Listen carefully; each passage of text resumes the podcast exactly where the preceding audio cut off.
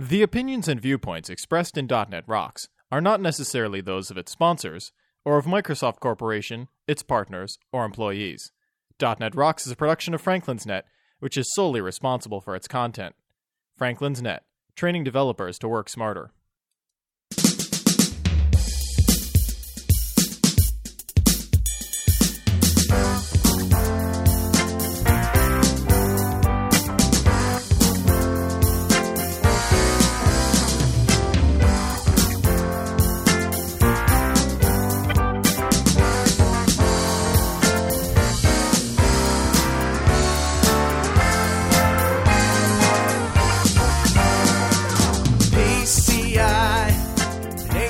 Hey, Rockheads! Stop recalibrating your microphone array and listen up.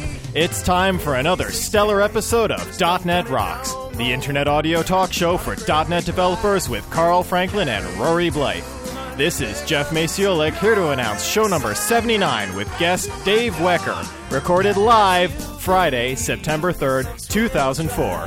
.dot net Rocks is brought to you by Franklin's Net, training developers to work smarter, and now offering hands-on V B net and A S P net classes remotely, online at w w w dot franklins dot net.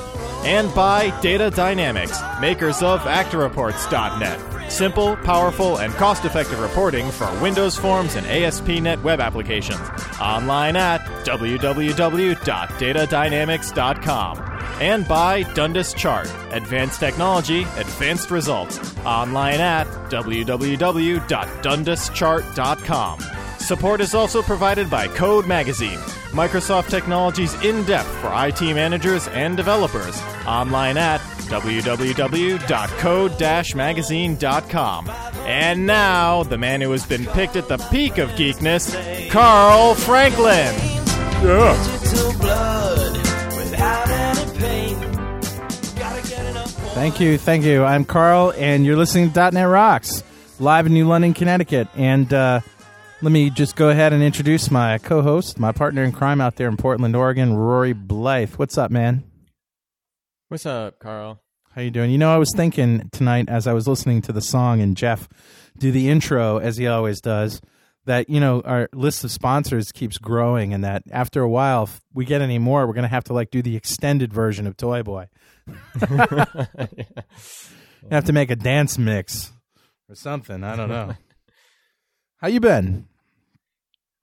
I've been good. Um, I'm at the end of four weeks of traveling around the States, starting off in Texas, going to Fort Lauderdale, and then Miami, and then Portland, and then Kentucky, and then Cincinnati, and then Portland, and then uh, and then Tacoma, and then Portland, and then Boulder, Colorado, and then Denver, and back home, and I am tired. Yeah, I, I guess feel so. really, really, really good, but I am, I am exhausted. So I'm happy to be home. Gonna have the week off from traveling. Still gonna have to work, but uh, not gonna be doing any traveling this week, and then I'll be heading up to Olympia and Seattle the week after. Wow, cool. So cool. Yeah, feeling pretty good. Awesome. Um, just wanted to go to bed at some point. Yeah, I know the feeling. Yeah. We had a kind of a wacky I got, I got, a, I got a cool thing. I got a, I got a cool toy. Got a cool toy. What you got? I got an I PAC sixty-three fifteen. These are the brand new Pocket P C I PAC phones. Sweet. It's got the built-in camera. It's got uh, it's got the Wi-Fi. It's got the Bluetooth. It's got the this. It's got the that. The thing is really, really sweet. I've I've been playing with it all day long, just messing with it. I it, it had been I wanted to get a new uh, Pocket P C, and it had been such a long time since I had owned one. The last one I had was uh, was an I PAC.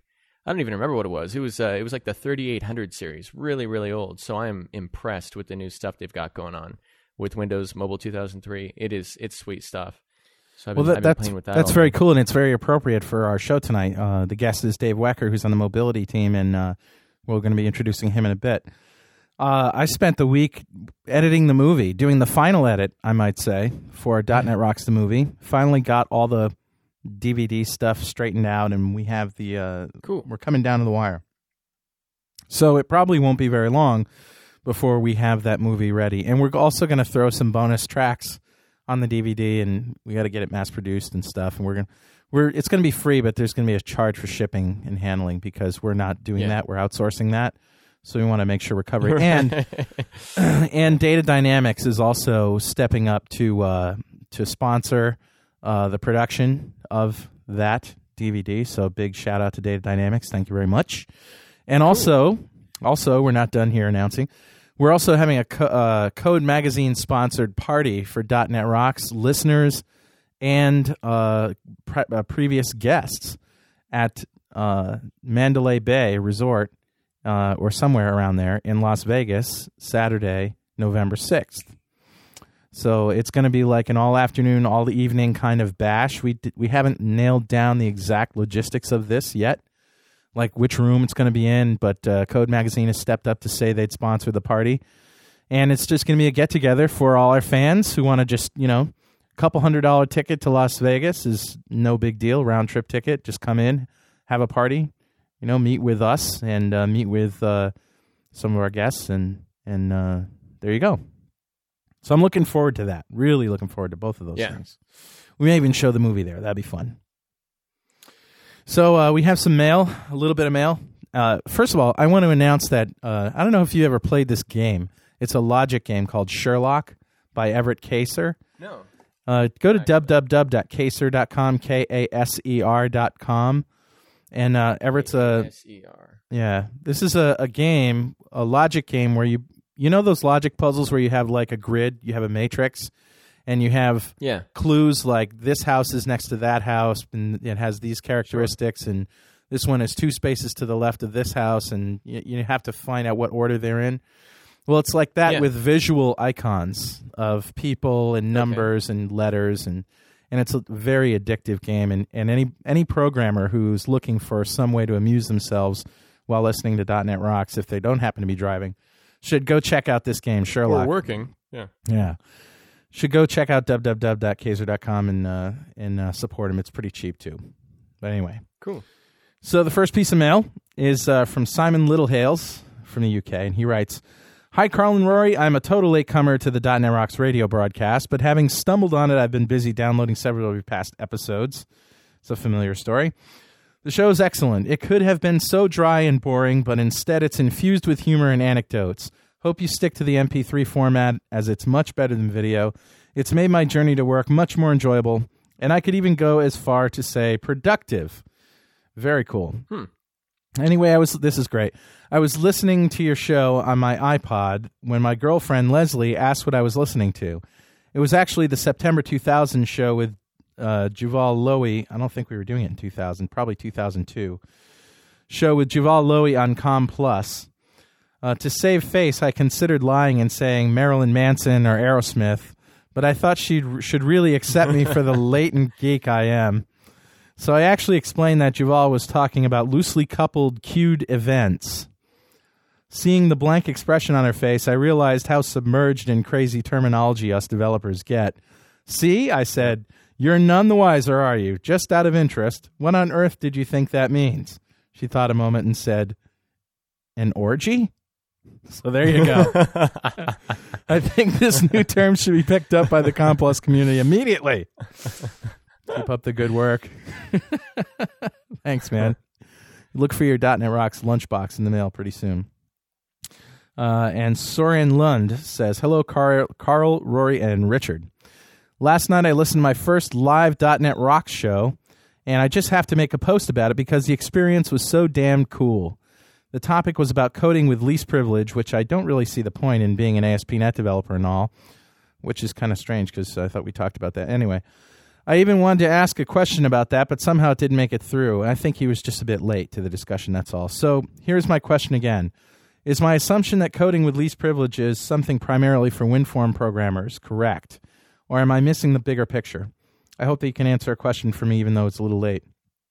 And uh, yeah, uh, with with A S P dot net, as uh, Don was talking about, you have issues about being in the right user group. You have to be a member of debugger users. You have to be a member of Visual Studio users. You also may have issues in talking with S Q L Server. It's actually more of a pain to develop with Visual Studio as a user uh, and not administrator than it is to develop Windows applications. With Windows applications, it's pretty straightforward. So anyway, go back and listen to that because, yeah, I think you did, Soren, come in a little bit late to the discussion and you missed that point. And uh, Jason Ward says, "Hi, Carl and Rory. I just wanted to say first what a fantastic job you guys do every week. I started listening to D N R about a year ago and I just can't get enough. Every week I listen to the show on my iPod when I'm commuting to work And so far, I have every episode. Unfortunately, the time difference between London and the States doesn't allow me to listen to the show live, but I look forward to every Monday when I get my fix. Also, I have to give Rory my congrats for landing himself a job at Microsoft. I'm certain you're going to get, uh, you're going to do a great job. I myself have been looking into getting a development position at Microsoft for quite some time now, and I'd really appreciate any tips you could give me on making it happen. And, of course, if there's any Microsoft guys listening to the show tonight, please request a copy of this message be sent to you. Uh, once again, so, Roy, what do you think? Uh, what's the, what's your tip for Jason on landing a job at Microsoft? How do you get a job at Microsoft? Put up a blog, swear profusely. Well, uh, talk well, I'm, about. I'm looking back at the I'm looking back at the past year, you know, and I'm I'm trying to figure out how in the hell I've gotten any jobs ever. Period. And uh, I think I think. The first step um, is probably to find the and, and I'm being I'm being serious here for once. The first step I would say is to find the job that you want that actually makes sense for you, because I've been contacted before and and uh, I, I I have been made aware of some cool job opportunities at Microsoft, but nothing that really fit the bill for me at the time. And uh, I think that if you either wait or search for the position at Microsoft that really fits for you, uh, then probably applying for it and just going through the interview process is is uh, the first thing you want to do. And then you learn something about the Microsoft interview interview process as well. So that that's not such a bad way to do it. And, and if that doesn't work, then yeah, Carl's right. Put up a blog and swear a lot and uh, draw totally incomprehensible comics. But, there you go. um, yeah, be good at what you do. That's uh, also helpful. Um, they don't like to hire uh, people who are like total amateurs at whatever the given position is, right? So yeah. Well... And Definitely that's that's do. all for the mail, and now it's time for the news.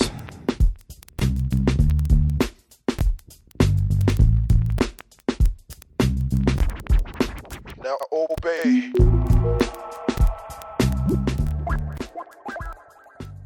So, Roy, got some news for us this week?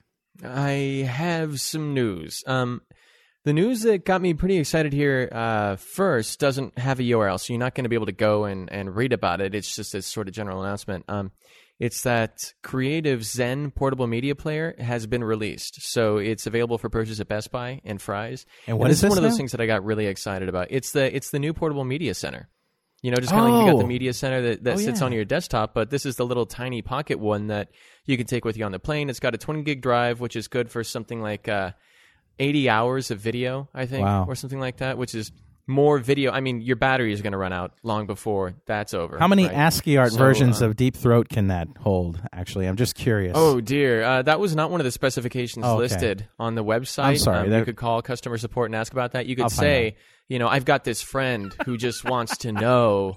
Um, how many okay, well, never mind ASCII that. porns he could stick on his portable media center? Get it, stick, because ASCII. Oh, it's like stick. Never mind. Okay, anyway. Um, okay, so so I'm excited about that. These things are going to be under five. They are under five hundred dollars, and they're available now. But Microsoft has been pretty clear that they are intended mainly for uh, technology enthusiasts and early adopters.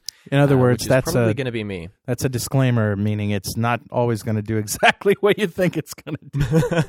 Well, I, I think what it means is um, it's, it's going to be a little tweaky. expensive at first because oh, it's okay. not quite as mass-produced as as they're going to be. You know, I mean, the, I'm guessing that th- I mean this is the first wave of them. We've only got one on the shelves, so it's it's not as widespread. Uh, you don't have competing products. So you, you, you aren't going to get the benefit of having, you know, like dueling portable media centers. The one that's going to give you the, the better capacity, the better speed, the better whatever, the better battery life. Yeah, yeah. But I'm still excited about this enough. The first time I saw these, I, I just about wet my pants. So I'm excited about it. I love the idea of being able to take all my movies with me on the plane, especially now that I do a lot of traveling. That's awesome. So that's the first news item.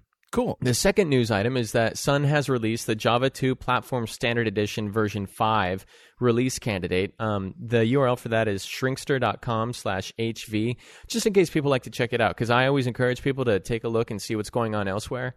Um, if yeah. you want to see some irritating syntax for attributes, for example, then this is a good place to look.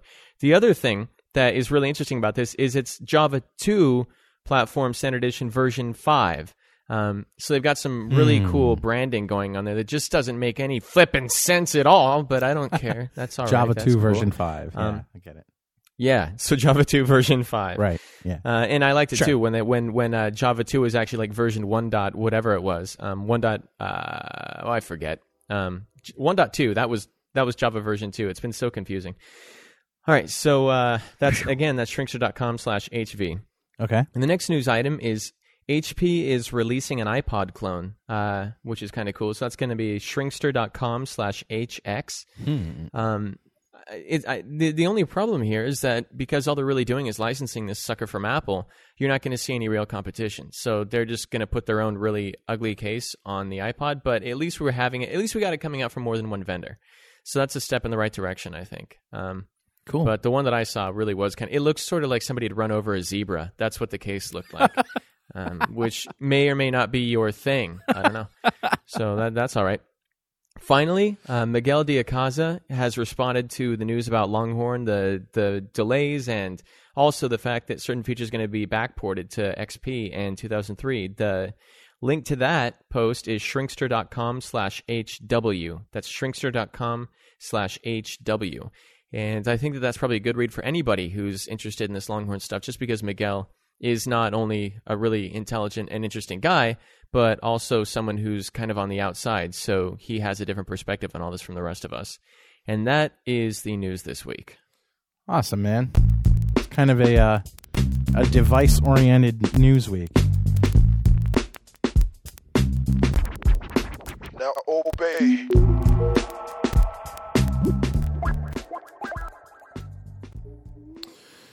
Well, Rory... Uh, man, man, it's been uh, been quite a quite a week. I've been looking forward to the show because our guest is Dave Wecker, whom I met uh-huh. out at the uh, Tablet P C uh, roundtable there, the the train the cool. trainer kind of uh, the Tablet P C thing that I went to. Can't remember the name of the actual marketing term right now, but anyway, uh, he spoke to us about some of the technologies that are there and available in the Tablet P C. And where they came from, and uh, in the course of his discussion, he started talking about some of the his visions of the future about where the tablet's going with speech recognition, with handwriting recognition, and some some people who are doing some interesting things right now that just absolutely blew me away.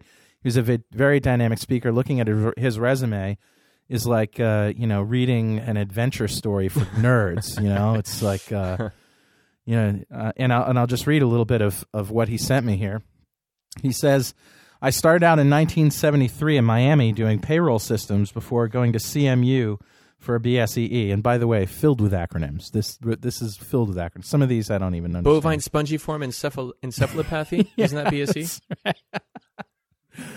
I, work, I, worked, I knew that one. I worked through school in the A I labs at C M U, focusing on A S R. Then Mellon Institute uh, on Industrial Systems before grad school, C M U, M S I A, slash M B A. During that time, I interned at Mitsui in Tokyo and Westinghouse in Pittsburgh in corporate planning. Next, I went to work in D C as an international business consultant in China, India, and Nigeria before moving to D E C, where I spent thirteen years. I participated in a wide range of projects, including compound documents, C D S S, or is that five five? No, I think that's S S. Adaptive D B performance, Diddly, D I D D L Y, Video Telcon, V TEL, Igor, I G O R, many demos at shows, two thousand plus in two years. Uh, listen to this. I ported Ultrix to the Alpha, R T hmm. audio handling for X Windows, and founded the A S R group at C R L. And we're going to have to find out what that is. I was the only engineer in the history of D E C to win the Marketing Excellence Award, and uh, that's pretty obvious when you hear how enthusiastic he is. I came to Microsoft in nineteen ninety-five and helped create the quote-unquote Blender. I designed and started implementing a broadband M S N offering when I was asked to join the new C E group, where I was architect for the H P C V one and V two, as well as AutoPC V one and Power and P P C. I don't know if that's PowerPC, P P C V one. I was also dev manager. I moved to I I T and resurrected S H R D L U for the N L research, as well as building a state-of-the-art N N-based A S R system. I warned you about this. Uh, I was then asked to come back to C E to manage sync and wireless efforts. I worked on a next-gen technology for M D D before uh, moving to eBooks, where I implemented secure D R M on P P Cs, the black box. I created and was director of ePeriodicals before taking on the role of architect for emerging technologies. In this role, I've had many responsibilities, including getting the G M M S uh, Microsoft relationship off the ground. I currently work for Mobile Platforms Division as an architect. I have thirteen patents from Microsoft and eight Ship It awards. When I'm not working, I enjoy fly fishing, telemark skiing, scuba and woodworking, and reprogramming the house my wife and I built about four years ago, completely fly-by-wire. We've been married for over twenty years, and I also enjoy writing code for fun. I work here because I love what I do. How's that? Is that just like an incredible story? Please welcome Dave Wecker. That really Hi, guys. Is something, yeah. Cool. Hey, Dave, how are you? I, I have got hey, to Dave. rewrite that. Okay. I did, I've never read it aloud. I'm getting rid of every acronym next time around. There was only actually a couple that I... There was well, only P P C actually a couple. Was Pocket P C, okay. But you just got a new one. All right. Okay. The rest of them most didn't matter. It's okay. A S M? Oh, A S R, um, A S R, automatic yeah. speech recognition. Oh, cool. Wow. Okay, and cool. C R L was the Cambridge Research Lab for D E C. That was their research arm. So the, it was really a fascinating uh, talk. You were talking about microphone arrays, and uh, you know, I remember one conversation we were talking about somebody who's working on separating. And Jeff, you'd be interested in this: separating uh, sources in a stereo field and isolating them, mm-hmm. and into single mono wave files that don't have any anything else but that one source in them. Right. And I thought that was absolutely f- phantasmic, amazing, whatever. And I guess it's like top secret. We can't really talk about it. No, that. no, no. Some of the basic stuff, you know, are the idea of speech recognition is a great idea, but it doesn't do much good if there's plenty of noise around. It's mixed with all sorts of other things. Yeah. Especially since everybody doesn't really like wearing headsets. You'd like right. to have the mic nowhere near you. Right. So can you use multiple microphones and other techniques to figure out who's speaking and just pass that data on to the system? Right. And so, you know, if you think about it, it's the cocktail party problem. You know, you go to a cocktail party, you're able to focus on one person, and you can pick up that person and kind of tune out the rest of it. Well, computers can't do that, but we'd like to. And people are making progress. Well, I have, I have a oh, question yeah. here real quick. Dave, um, um, where uh, is is it? Is it that computers can't do it, or we just don't know how to do it? I oh mean, no, we what, don't what's know. The problem it's exactly? Why could. Is, why is if it people the... can do it, they should be able uh-huh. to. And mm-hmm. it's more the case of okay. it's either we know how to do it, but takes a ridiculous amount of C P U to do it, so you can't afford to do it. Okay. Or in some areas, we just don't know how to do it, and we have some ideas, but hmm. it's it's one of those areas that progress is being made, but we're not there yet. Okay. Yeah. So, so we're looking for like a stopgap measure, kind of. Well, you know, any improvement helps. I mean, if if you buy any of the tablets mm-hmm. today, at least two or three of them have microarrays built in already. Let's define what that is. Okay. Well, a microarray is using more than one microphone, so you can form a beam. If you think about it, let's say you had four microphones in a row, you could delay the in- input coming to each one of them and then combine it. What you get is just like you had a parabolic mirror. You can focus in on a single spot. So if you're speaking in front of the tablet, any other sound from anywhere except that gets muted way down. And as soon as you do that, hmm. you can now pull the one voice out, even if there's lots of people or lots of you know, noise going on in the same area. It's weird because when I think of more microphones, I think of more noise, not less noise. Well, so, but the idea is that you can focus the mic where exactly, the person is, not exactly. yeah. And the more, it's actually the more mics, and depending on how far apart they are, the better you can do. Sure. So the initial systems are using two microphones because there are a lot of stereo chips available, so it's easy to get two inputs. The next breakthrough will be going to three and four microphones. I imagine three would be a magic number there, right? It actually is because you set them up um, an angle to each other, one on one corner and then the two others off the other direction. Because then you can steer up, down, and left and right. Uh. What that also lets you do is lay the device like a tablet down in the middle of a conference table and change the steering for whoever's speaking. So you can then the system will be able to figure out who the person is, I D them, and focus out everybody else but the person who's speaking. Hmm. Think of that for voice okay. I M or voice chat. What do what do the tablets do with mic arrays? Are they just simply stereo inputs right now, or is there any actual intelligence behind them? Oh, there's a lot of intelligence behind it, but it is stereo input, but then they take those two signals and they do a lot of signal processing on the back end. So they actually do a very good job. Uh, if you get to play with um, two examples would be the Toshiba or the motion computing unit. both have the stereo mics or the, the mic arrays in them. And I know today I was doing my email with a motion machine sitting on my lap without using a headset, and I was able to dictate all my mail today with no problem. Hmm. So what do you do? You do anything with the speech uh, server, Microsoft speech server in the S D K? Um, not too much. I mostly work on the client side. Okay. Um, I know most of the guys over there, and uh, there's a lot of you know great technology that that's going out the door and has gone out the door. But I've focused more, since my background was in the little devices, the C E devices at the company, and now on things like laptops, tablets. I've been focusing more on what can we do on the client. And, well, what can you do on the client? Let's let's talk well, about that. Well, the full speech system runs there. I mean, when, when you get Office uh, or tablet running, they all come with the speech system available. And all you've got to do is go into the control panel, train up a speech profile, just go to speech in the control panel, and the best thing is to plug a microphone in that you know, is a good headset, and you'll be surprised at how much you can do. You can do dictation, you can do control of the system by voice. Um, like I said, in the evenings, I do my email almost completely by voice. And you dictate your replies and stuff, too? Exactly. And it deals with your acronyms and all that stuff? Well, actually, it does. There's a, a research project that will be coming out sometime in the future, I'm assuming. Let's put my disclaimer on there. Um, that reads all your email before it sets up the speech running. Oh. And it figures out all the acronyms and the names of people you use mm. and their email addresses and everything else. So Sweet. It adds it to the grammar. And so not just the standard, you know, fifty thousand or one hundred thousand word dictionary, it also throws in a tailored grammar specifically for you. And it's amazing. I can sit there and just say the name of an email alias and it gets it right within the full email address for me. Wow. Hmm. That is cool. Toys are good. So did you have did you have anything at all? Oh, I'm sorry. Did you have anything at all to do with um, uh, Microsoft Voice Command? The program for the Pocket um, I P C? Work with the team I just picked that up closely. Today. Um, mm-hmm. That whole team actually are all good friends of mine. And in fact, I had lunch okay. with the uh, product unit manager for for that product today.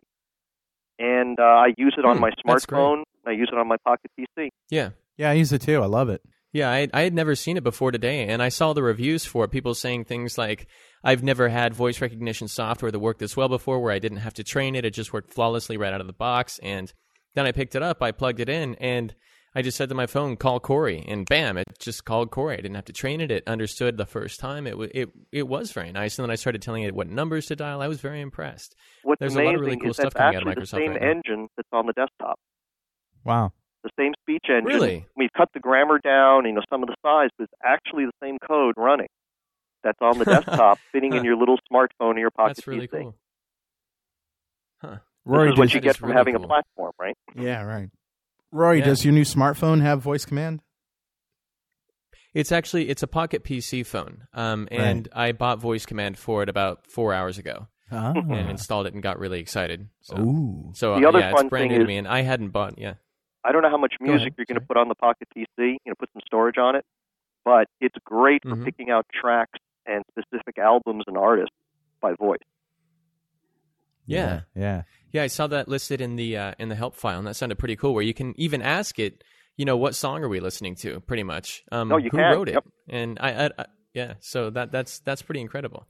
I thought that was great. I think it's so cool that I have that on my phone, and I'm going to be able to go on the airplane or something, or not on the airplane, but get in the car or just go somewhere and start talking to my Pocket P C. I think that's great. I think that's incredible. People will think I'm crazy, but I'm going to be having a really good time. So, hey, Dave, so what, that's cool. You, Kudos. You know, we have these devices. Rory was talking about some in the news, and I have an iRiver, and I have a Archos multimedia, you know, jukebox that has a twenty gig hard drive built in, and yet you have these I PACs that have, like, no storage and either that or really expensive electronic storage. What's the deal there? I mean, why the why the disconnect? Why not why not have mini hard drives in these things, and are we going to have them soon? Well, there's nothing that prevents it, first of all. I mean, C E supports, you know, the, the drives. There's no reason you can't do it. That's the first thing. And we don't build machines. The manufacturers do. Sure. Right? So the platform allows for it. And if someone wants to build, let's say, a you know twenty gig music player that's also a Pocket P C, there's no reason they can't. In fact, Portable Media Center, you mentioned at the beginning, is a good example because here's something designed to do lots of storage. It's built on C E. It does video. And class of product. Pocket P C was always viewed as the product that's more, you know, information access, um, getting at data quickly, and would play music, but was never built as a music device to start with. Now, that's going to change probably, you'd think, with all the other uh, devices out there that have become popular. On the other hand, I have a Pocket P C that I've got several gigabytes of electronic storage on, and I use that, you know, when I go work out for my music player. Right. And now, actually, I've switched over to a smartphone with a gigabyte on it, and I listen to music. Hmm. I can read my mail because it's coming down synchronized on that, and I even have my workout program and everything else on there. So why do so you I'm, think these companies, uh, you know, Compaq and all these guys mm-hmm. don't don't have? Uh, does it take too much power? No, it's just, you know, do they see the market, and is that something that they yeah. think is the right way to do it? It's a personal decision by each of these companies what they want to build. Yeah, I guess so. It just seems weird to have two classes of devices about the same size, one that plays music and the other that plays some music, but the music one has all the storage, and I, yeah, I guess, but it'd be nice to see them come together. Have you seen these um, microchips? I think it's Toshiba or... Or one of these companies the is making these, yeah, I B M. The one-inch drive? Yeah. Yep. four gig drives. Mm-hmm. You think those are going to make it into uh, Pocket P C someday? Um, I wouldn't be surprised. Well, like, we've always had the compact flash version from I B M. Right. And those, you know, were, were popping in. Now, no one, of course, makes compact flash slots anymore yeah. on, on the Pocket P Cs. They've all gone to S D.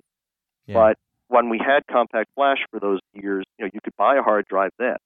In fact, I still have a few of them. So, you know, it's, again, it's back to what do they think people want and what are they going to build? I think the one-inch drives are interesting more for, you know, smaller uh, music players. Like, you know, does everybody need twenty gig? Yeah, right? yeah. And, you know, a few gig, like for me, would be plenty for what I keep on it. And it might be less power. It might be a smaller unit. You know, it just might be an interesting proposition. So I think the drives are interesting, yeah. Cool. Well, also just cost. I mean, if you want to keep the if you want to keep the unit um, at the size of a Pocket P C, you know, with the screen and with the buttons and with the battery and with this and with that, you would b- basically have to go with a microdrive, wouldn't you? And microdrives aren't cheap. No, and that's mm. the problem. In fact, all drives, there's like a floor to what drives cost because of the mechanics and everything else. It's not really the amount of storage. So whatever the small mm. drive is, it's going to add to the price of the unit, and it's a fairly significant price once it makes it to retail. Right. Yeah, and, and also they seem to have, well, I don't know if that's because of the technology or the market, but they seem to be, you know, four four gigs is about it. But, you know, flash memory is expensive too, so. Oh, very. It's just, it's just smaller, and I, I would imagine consumes less power. But Oh, a uh, great deal less, plus very little to read. Yeah. And it's faster access times as well. Yeah. So where do you where does your day and the programmer's day, or you know what you think about all day and what programmers think about, intersect? Well, I haven't written any code for work for quite a while at this point. Um, this is, I think, what they call leverage, right? Right. Um, I give advice all day. You've done your coding, though. I mean, in well, I still code. I know I like to, but you know, do I have code running in a shipping product that's going out in the near future? No. Was there anything that I missed in that uh, history of, of yours that was particularly significant as a coder? Um, let's see. When the the handheld P Cs and Pocket P Cs and all that came out, I wrote the mail system with another guy. Hmm. Um, in fact, that's when, in those days, no one thought anyone wanted to do mail yeah. on yeah, right. the handheld P C. Right. At that point, the old H Ps had... you know, a mail package, but no one ever used it. They were still thinking electronic faxes. Back it, exactly. And so we did a final review with Bill for the handheld P C, and he looked at it and he said, there's no mail. And the marketing guy says, yeah, we don't need it. Bill says, you don't have mail, it You're doesn't fired. Ship. And then they came back and said, what are we going to do? And I said, you give me the other guy and leave us alone for two months and you'll have mail. Wow. And that's what happened. Great. What so, a story. I wrote that. Um, a lot of the stuff I write is, uh, if you will, pre-production, prototype or demonstration of, of an idea. Like R and D kind of stuff? Yeah, I do a lot of R and D and a lot of handing code to the product group to say, start with this. Wow, that's a great a great thing to do. Yeah, well, it's fun. I like fun. that. Sure. Yeah, that's right, because you don't have to worry about the details. You work at the creative uh, edge. Well, but the details, I mean, I'm an architect. What an architect does is try to look at the larger picture right. and figure out, figure out how the pieces are going to go together. Yeah. And so a lot of my time is taking the individual pieces and making sure they're going to come out together at the end. Very cool. Very cool. So what what uh, what do you see as some of the directions that mobility is going to take us in the future? I mean, uh, put your wizard hat on here and speculate a little bit for us. Well, you know, in fact, I had a debate on this today at work. Um, it's one of those things where you sort of know what people want, but it's hard to figure out how to deliver it for the whole industry, not yeah. just for us. You know, people want high mobility. They want a device they can have with them all the time. Right. They also want the P C. They want that generality. They want to have all the things, you know, Windows brings to them. Um, then again, they want consumer electronics. Right? They want it not right. just portable, but never have to think about it, never have to learn anything. You know, your phone is a good example. So sure. smartphone is an example of moving that phone up the chain, right? So it does more for you, but it's still an awfully good phone. On the other hand, you look at the P C, there are more and more small P Cs and things coming down, you know, for laptops and, and tablets that you can use in more and more places. So we've extending the P C more into the areas of having it with you most of the time, taking the devices that with you all the time and making them more useful. Yeah. And hopefully they meet somewhere. That's what I'm trying to see happen. Yeah. And uh, and so the, the speech stuff is obviously going to get more intense uh, mm-hmm. for for tablets. You see, you really see tablets as the sort of the you know, where that thing is heading as opposed to the Pocket P C. The Pocket P C, to me, seems very specialized. It doesn't seem like it can be all things because it's, you know, small and... Well, they're they're totally different things. Really. Sure, well, sure. Right. And I well, see the tablet P C as being more more universally adaptable to different things, where the Pocket P C seems to be more data entry kind of take it take it on the road with you stuff. Yeah, yeah. But as you start getting to smaller devices... Um, the problem becomes one of how do you interact? You know, putting key, you know, you can put a keyboard on a Pocket P C. Yeah, but but it's not going to be on all the, on there all the time. You can put thumbboards on it, but it's hard to get the data in. Yeah. Um, you can use various techniques. You know, you could try little laser projection keyboard, but like barcode have, readers, right? And you don't have right. You can do all sorts of things, but it's hard to get the data in. And when you get too small. Yeah. Then it's hard to get the data out. It's hard to see sure. the display. You know, you try browsing the web on a small device. Yeah. It's hard. Yeah, that's so, why I brought up barcode readers, because that, exactly. that seems like a perfect way to use the Pocket P C. It's like you aim, point, press. You know, right? And those exist. R F I D readers will be coming. All of that's going to happen. Yeah. But the reason I like speech is when you get out of when you have a keyboard. Keyboard works really well. Let's be honest. You can sure. learn it quickly. You can use it. You can get the data in fast. It's still not as fast as speech, but speech, by definition, isn't one hundred percent correct, even if we did everything right. And the keyboard, if you type it right, it goes in right, you're done. So, you know, I don't see in the office everybody sitting there dictating to their machine. Right. But when you make these machines mobile, the keyboards become harder to use, if they even have a keyboard, and getting the data in becomes difficult. Right. And so... be it a very small laptop or tablet, or be it a uh, Pocket P C or a smartphone or anything like that, speech becomes more and more useful as well as required. So what uh, hmm. what kinds of applications besides dictation do you see speech sort of uh, taking over in in the first? Because it really hasn't taken off. I mean, speech no. is... Yeah, it requires a lot of tweaking. It requires a lot of uh, work right now to to get anything decent, and it's still not one hundred percent. Where do you see, you know, when, when the technology comes and it becomes drop dead easy, mm-hmm. where do you th- where do you think will be the first uh, sort of market to take over? Well, I think uh, a couple of things. As a side note before I answer it is, I think that um, when you look at speech, you've got some problems with expectation. Turns out speech systems are a lot better than you think. They're actually as good or pretty equivalent to handwriting recognition, for example. People use handwriting on their tablets all day, and they love it. They use speech, And they say, well, it doesn't work that well. But if you look at the actual errors, they're about the same. The problem is when you write something, people assume nobody can read it. You know, yeah. I'm the only one who can read my own handwriting. Huh. But everybody understands you when you speak. The problem is it's just as hard to do either for the computer. So you write something, it gets it right most of the time, or more like ninety some odd percent of the time, and you think, this is amazing, this is wonderful. You speak to it, it gets it right ninety some odd percent of the time, which means it misses one out of ten words, and, oh, this is terrible. Right. The most problem you have are people who have really good handwriting.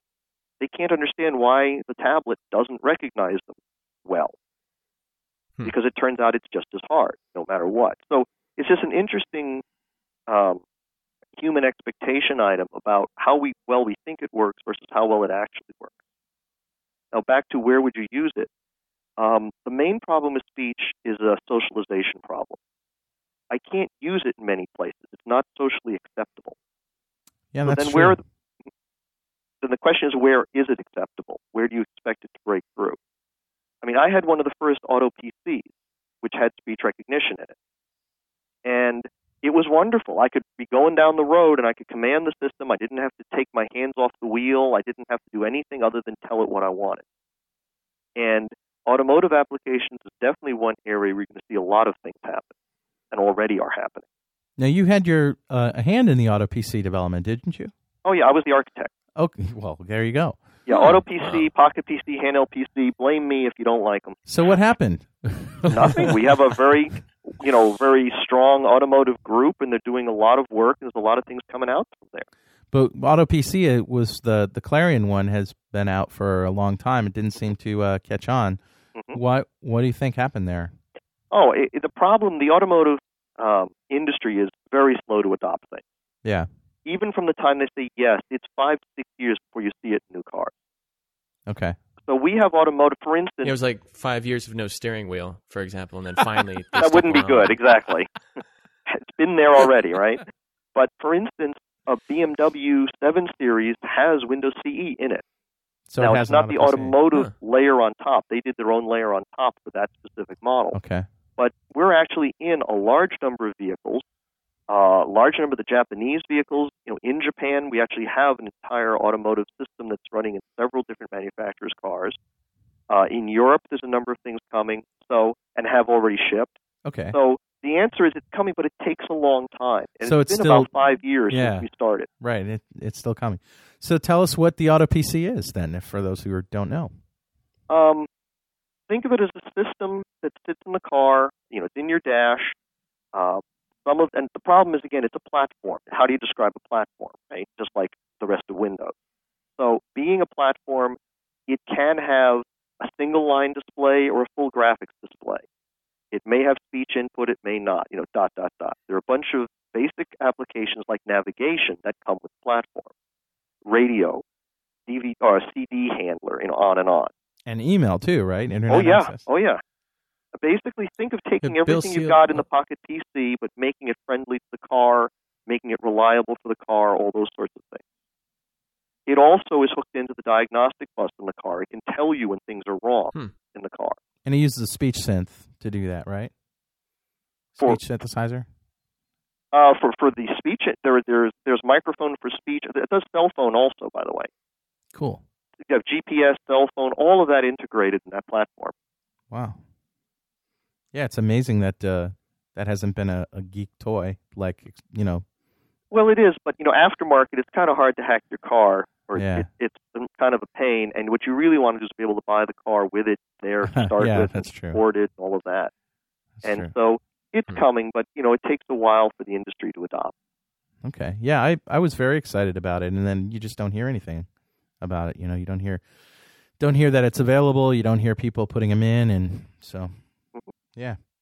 Wow. For, congratulations on that, though. That sounds very cool. And what I meant by speech synth is that when you when you're, I heard that when you're checking your email, for example, you know, you'd say like next, and it would just read using a speech synthesizer. Uh, oh, synthesizer. I'm sorry, T T S. Text yeah, to speech. text to yes. speech. There I go with acronyms again. Sorry. I'm sorry. Um, yes, it does have a text to speech system. Um, and by the way, that's also built into the tablet and laptop, desktop systems as well. From Jenna at Asian So from Jenna at Asian Love Babes dot com. Exactly. Subject, hello. It's also amazing to hear some of the uh, uh, strides that are being made in text-to-speech. There's some systems now that are coming out of the labs that will be going into, you know, the actual product that that you you can't tell it's text-to-speech. It's amazing. I have heard wow. some incredible T T S systems. Mm-hmm. The one that comes to the tablet is just sort of standard generic stuff. Yeah, but the, the the new ones that I'm talking about aren't out but yet. These are, they're not available. I've I've heard some incredible things that I really couldn't tell.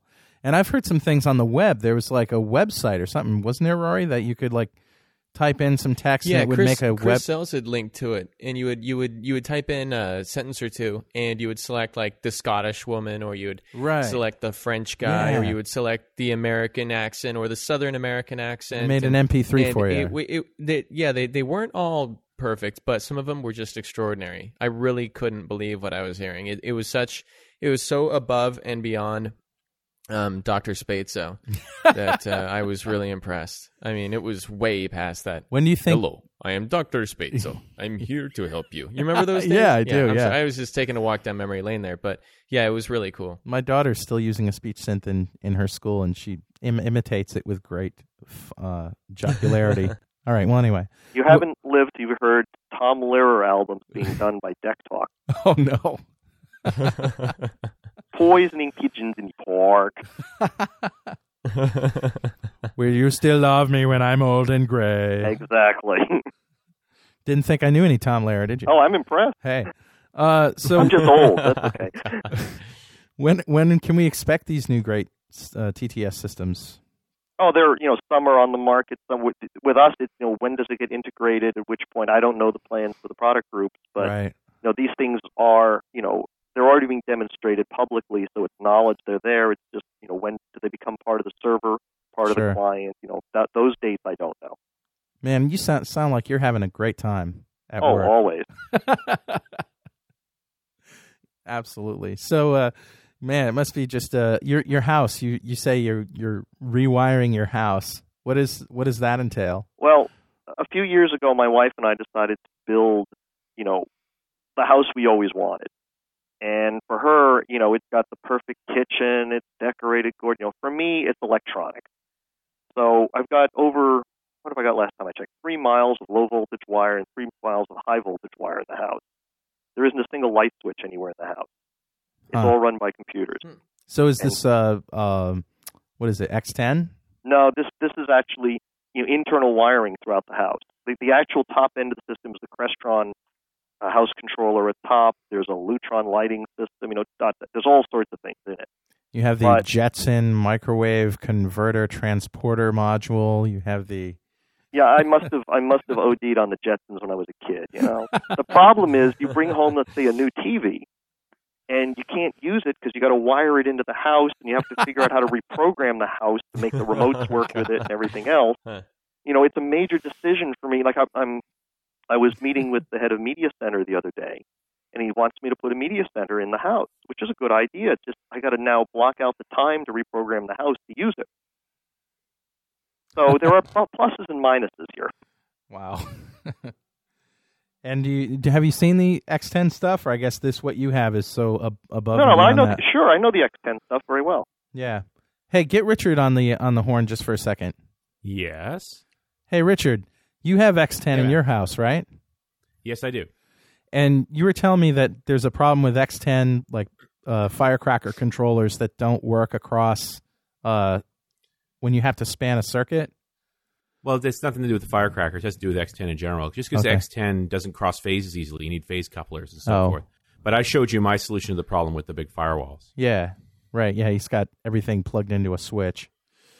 So... um So that that's kind of cool. So you have all your lights and stuff controlled with X ten. Oh, yeah, that's well, right. He does. Yeah. He does. Richard does. And mm-hmm. what you're talking about is something totally different, right? Well, I've got um, two closets in the house that basically have uh, you know dimmers for every light in the house, and that's electronically controlled from a system that then I have hardwiring throughout the house. So I've got a panel in the wall. I can turn any light on or off or dim it from anywhere in the house. So you have like a private website where you're like in Barcelona and you like get on the web and turn your lights on and off and scare I people. Actually have the capability, but I've never hooked it in because I'm afraid of somebody getting in from yeah, the outside really. and hacking my house. I saw that movie. Yes. So I, I decided to disconnect that, right? But uh, the, the rest of it, you know, fr- from within the house, I've got all sorts of things. There's like one remote that runs everything in the house. You know, any of those remotes will run anywhere in the house. Right. And you'd have the lights and the security system and the music, you know, all the rooms and the T Vs and everything else just run off of it.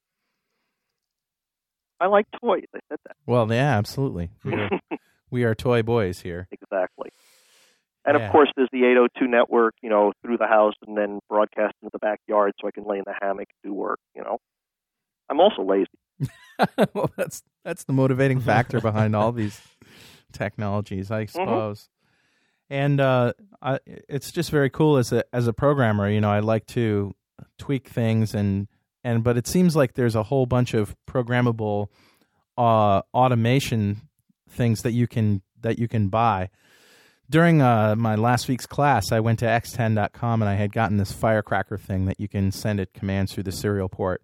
And some guy ha- and, and basically the firecracker is an X ten controller that connects to your serial port, and it uses R F frequencies to talk to transponder modules that turn lamps on and off, and you know, electrical switches and things, and dim lights.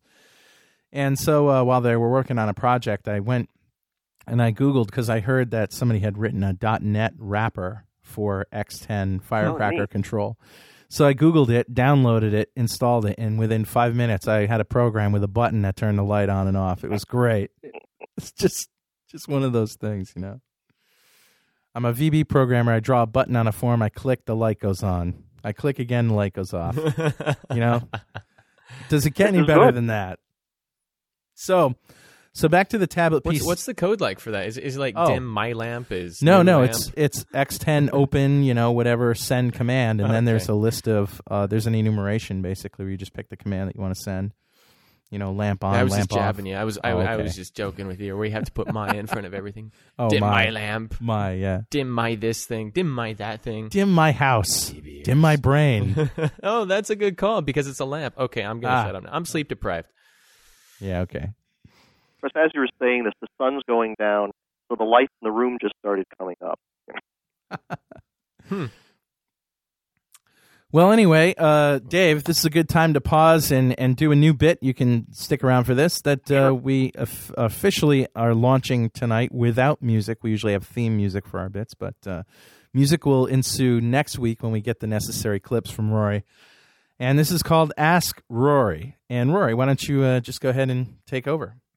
Take it away. Okay, so Ask Rory is a new segment we're doing, and I'm not going to explain it every single show for the next twenty shows the way I did Google Weirdos every single show for the first fifty shows or whatever it was. I'm just going to explain it once, and we'll have it on the site. So Ask Rory is a new segment that Carl introduced last week where you send your questions in to me, and they can be about anything, remember? Because, um, like I mentioned last week, I'm living with my ex-girlfriend, and uh, I like to think I know something about relationships. Um, I, I've dropped out of several schools, so I can give you educational advice. Um, I know a thing or two about life, and I'm here to help you with any problem that you might have. And I actually got quite a few letters this week, wow. and it was tough for me to decide which ones to pick. So eventually I just uh, threw choice out the window and just grabbed the first two that I received. Okay. And um, the first one I'm going to read is from, I don't know how to pronounce the, ras- the last name here. We got Dan Kr- Krla, K R H L A, Kr- Krala. Oh, Krala. Okay. Well, well, maybe, maybe there's a vowel missing there somewhere. It's yeah. or, or an invisible vowel. It's kind of like a silent letter, but it's invisible instead. Maybe I don't know. Okay, so here's a, here's his question. Hello, Rory. I have two cans of gasoline, a garbage can, matches, and a metal pot for a helmet, of course. And I want to make a rocket ship. Please advise. What I would like to say, Dan, is that um, first of all, you've got a good start. Okay. Uh, I kind of see where you're going with this, and I would say that your heart is in the right place. Um, the problem is, uh, you know, where's the brain, right? Um, you, you, you, you, you've, you've got most of the supplies you need. You're missing something, though. You need at least one or two cold beers to go with this uh, set of uh, uh, uh, devices here. Now, the way you build a rocket with two cans of gasoline, a garbage can, matches, a metal pot for a helmet, of course, a rocket ship, and two cold beers, is you find out where the person who orders new rockets to be built from NASA lives, and you go to that person's house, and you take the gasoline and pour it all over that person's uh, uh, mailbox, then you light the mailbox on fire. When they run outside, you put the garbage can over your head, and you sneak across the lawn. Okay, now you jump through the window using the garbage can as a shield for your body. You make your way over to this person's computer, you turn it on, and using InfoPath, you quickly and easily fill out a purchase order for a new rocket ship. Then you sign it as the person who is out front. Okay, now what's going to happen? He's just going to come running back inside as soon as he hears the glass break. So what you have to do, you got to be ready behind the door with the pot that you were going to wear on your head, and you got to smack him over the back of the head with it. That's going to knock him out, okay? Now, you're going to be feeling pretty bad about this, but you're also going to be happy because you know your rocket ship is on the way. So you're going to want to sit down, drink a nice cold beer, drink another nice cold beer. You're going to be feeling pretty good, got a little buzz going, head home and wait for the rocket to be delivered. That's how you build a rocket using the uh, Very good. That's how you build a rocket using the uh, supplies you provided. So... Like I say, I, I, I'll, I'll advise you on anything. Relationships, weird rocket crap. Oh, man. Now, the second one I've got is from Brian Kuhn. Now, I love this guy. He's He's been a long-time listener, and he shows up at uh, at the events and everything, and, and he's fun to hang out with. He gave me a cool twenty-six hundred shirt down at Tech Ed, so, and uh, he also happens to have written some good questions. So his first question is, I am in charge of the data and presentation of our websites. At least twice a week, I receive a manila envelope in the interoffice mail. Inevitably, inside the envelope is a third-generation photocopy of a fax document that has had coffee spilled on it. Attached to this document is a post-it note with these words. Hi, can you post this on the web for me? No signature or identification of the mailer. So his question is, is there some port on the web servers that I am unaware of that accepts paper documents? I am sure that something must have happened to the original file they printed this document from. Otherwise, they would have realized that they would need to email me with the information in a digital format as opposed to mailing it to me as a physical document. I tried putting it on the C D drive, but all that happened was the document caught on fire.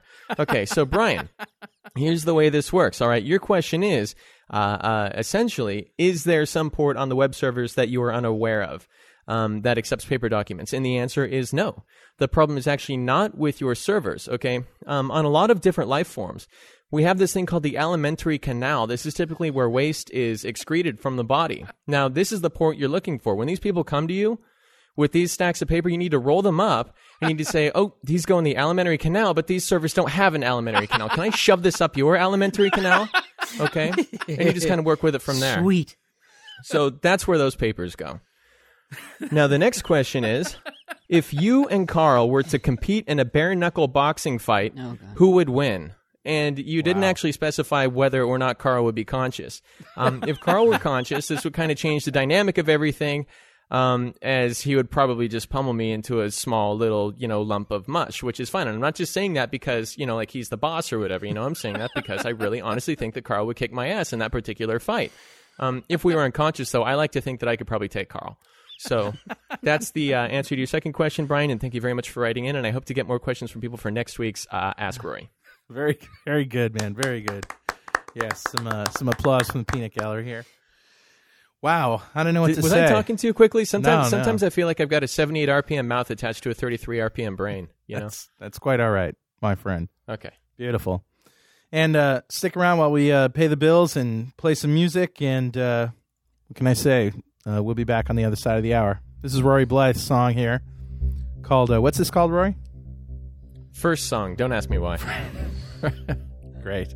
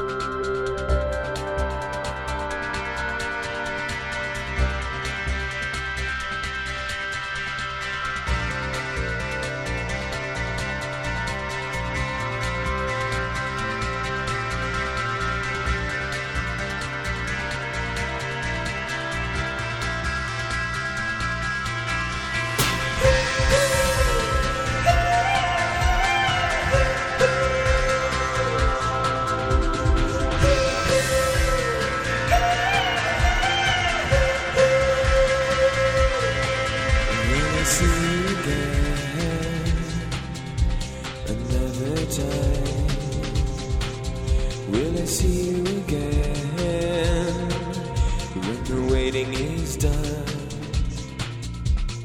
I only know that you'll be back when I want or when I demand it. When I'm old and gray and I have my day, I don't want to leave here empty-handed. Heaven's come round, here comes the summertime, crying in the life of a long-time friend. She's been gone and she's never coming back again. One last look but it'll never be enough. I was there when you arrived but I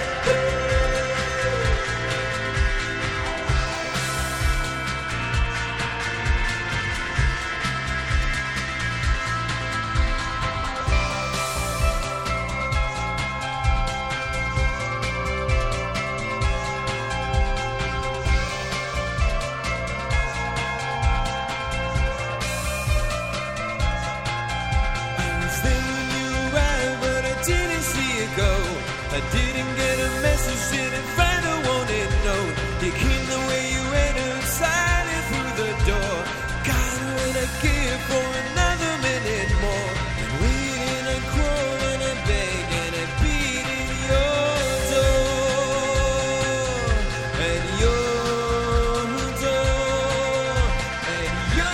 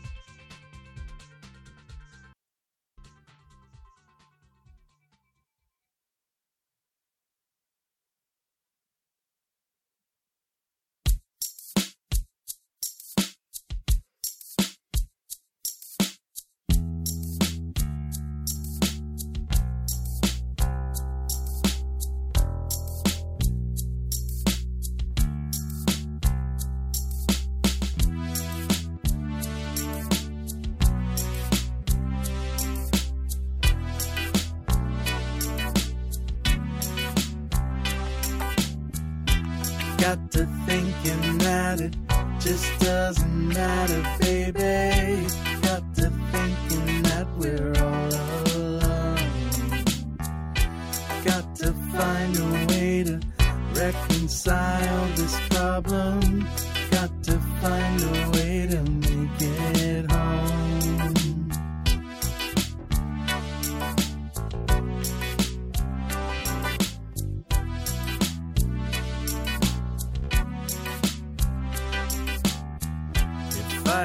Hey, Carl here. I'm encouraging all, all my listeners to uh, go to w w w dot data dynamics dot com and check out actor reports dot net and a lot of the other software that Data Dynamics provides for developers. Uh, they've been a great sponsor of .dot net Rocks and .dot net Rocks Movie uh, for quite a long time. They're really involved in uh, supporting the community, and they have great products. Uh, actor reports dot net is their flagship product, well, one of them anyway. If there could be many flagship products, it's one of their best. And uh, it's basically, you know, if, if you want reporting servers, you use something like Crystal or S Q L reporting services. But if you want to create reports, rich reports, and just embed them in your A S P dot net or Windows Forms applications and have them work, spit out P D F, H T M L, whatever, uh, actor reports dot net is for you. Great stuff, integrates nicely into the Visual Studio environment, and it isn't going to cost an arm and a leg. I love it. My friends like it. The M V Ps and R Ds that I work with love it. Go check it out.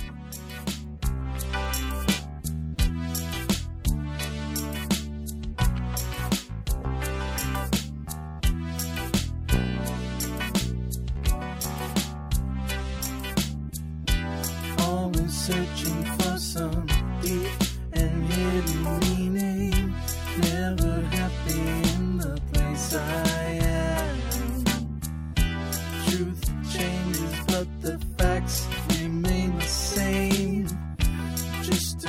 amazed every day. And on a clear night, I can see my brothers. On a clear night, the elders in the sky beckon to me with some strange communication, and I can hear them. I can hear them. Oh yeah. Oh, I can hear them.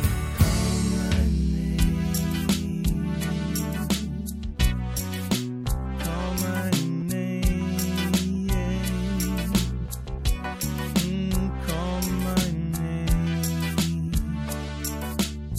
Don't have to say a word, just call my name. Call my name. Call my name on a clear night. Call my name. Yeah. Mm. Call my name. Call my name. Call my name. There you go. That was a title track from Jay's and my uh, debut album, Strange Communication. And, uh, you know, music is uh, fun for me. It's not my career, but uh, certainly is fun. And I enjoy it. And uh, Rory, too. So we like to showcase our tunes on the show. Why not? You know, it's my show.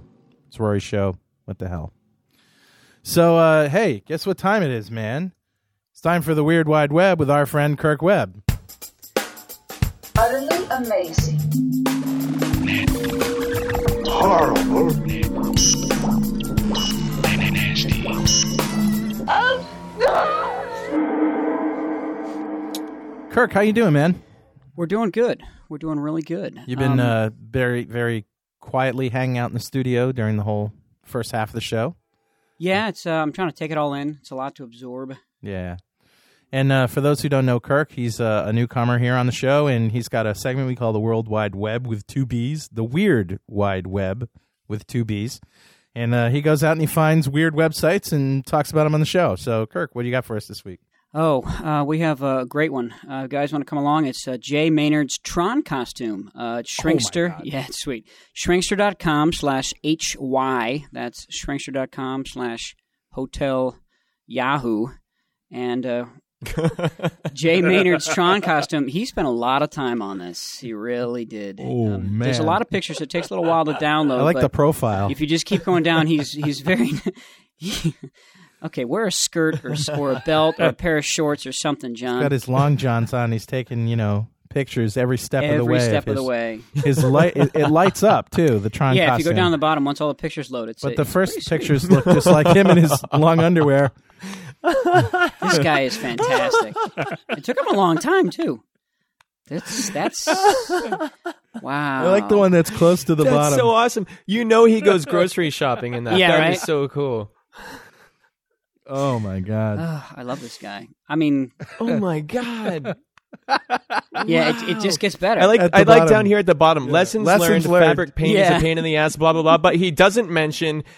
My, I, I'm a total freaking dork. Now, if you also look at if if you look at the very last photo, look at his package. Yeah. It is really well defined. I was wondering it's if like, he has really, any lights it's for just that. Sleazy. How come he didn't light that up? That's what I liked it up. That's awful. Give it a little hat or something. Hey, you know, um, that you know, is so cool. We're we're not ones usually to laugh at other people, no, but you know, means. Come on. I mean, sometimes you you ask for it. You know, sometimes you just ask for it. Comments are appreciated. He's got his email address down there at the bottom. We don't condone anyone. For those of you who want to make comments. Your own Tron costume, but we didn't know quite how to go about exactly. it. Yeah, you can ask him. God. He could um, he could let you know. Wow, wow. Oh, man. Oh, my yeah. God. What more can you say about that? I, uh, I don't done. know what else to say, really. Oh, okay. I love that. I, I picked up this set of armor pieces in an eBay auction, man. You're the winner, man. I love that because they always tell you that in eBay auction. You won this one, and I don't know. Yeah, I know you won. What do you think he paid for that? Six, seven thousand dollars? That's incredible. God. I, I found out what's what's going on here. I uh, I went to the site and got rid of the uh, the Tron costume at the end. You know, went to the previous directory, and Uh-oh. he's an I B M public domain software collection guy. No he's got software for the, for the three sixty, for you know, oh, for the V M three seventy. Well, obviously that's what you know. That's what happened. I mean, just uh, all that work with yeah. I B M time sharing systems just cracked his mind. You got to give him credit, though. I mean, if you're going to do a Tron costume. Dude, he's got a glowing Tron costume. I mean, I come on. Duh. How many guys in his chat room has got a glowing Tron costume? And he painted it himself. But, you know, you know, with some advice, maybe uh, cover up that package. A kilt pal. or you know, something. something. A glowing kilt, pair of shorts. Wow. Good Lord. Okay. Let's hear it for John. I love this. The comment in the, the comment in the chat room, Seeker just says, "Arg, I'm blind." Yeah. I like that. Oh, God. All right. Uh, so anyway. Uh, okay, number two. For all you Kenny Rogers fans, shrinkster dot com uh, slash, I'm sorry, slash H Z. That's uh, Hotel Zulu. Uh, and it's men who look like Kenny Rogers dot com. Oh, lady. uh, Hall of Fame is my favorite, actually. Hall of Fame. This Hall also takes fame. a little while to, to load up, too. These guys are running them off their laptops. Have you noticed that a lot of men look like Kenny Rogers? Mm. Well, it says powered by Macintosh at the bottom. Uh, that could be something to do with why it's so freaking slow. Yeah, but that may just be the H T M L generator. I don't know of any Macintosh web servers out there. Are there any? They actually have something called web objects. Yeah, you can use you can use the X server with uh, web objects. Okay. And it's what Apple uses on their sites, and it's so incredibly fast that you'll have like three K GIFs that can't even get pumped onto your yeah, machine I'm fast waiting. enough. I'm still waiting. It's aggravating. So I'm looking at uh, Silk Suit Kenny, number nine. Is that who you're looking at, or is they just did they just pick random? No, it's oh, number nine. oh, I see. There's numbers up here. It's so like one, oh. two. Ooh, ooh, a link I didn't see. There's a recipe link to Kenny Rogers muffins down at the bottom. Huh. Wow. You know, I wish this site would load just yeah. a little faster. Wow, that's an, that's pretty scary. This would be a lot more funny if it was faster. Yeah. Well, anyway, it's still okay, pretty funny. Okay, okay, Kenny. All right, our third and final. Oh, boy. And you guys think you were washing your eyes before. Ooh, this is uh, shrinkster dot com forward slash I zero. That's Indigo Zero. And um, this is Joanna. Uh, oh, God. Alias Joe. This, this also this takes a little while to load because of the pictures.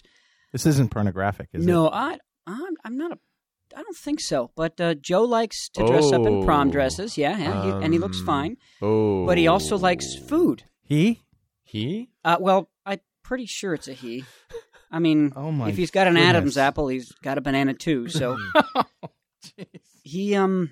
oh my wow. Goodness. Yeah.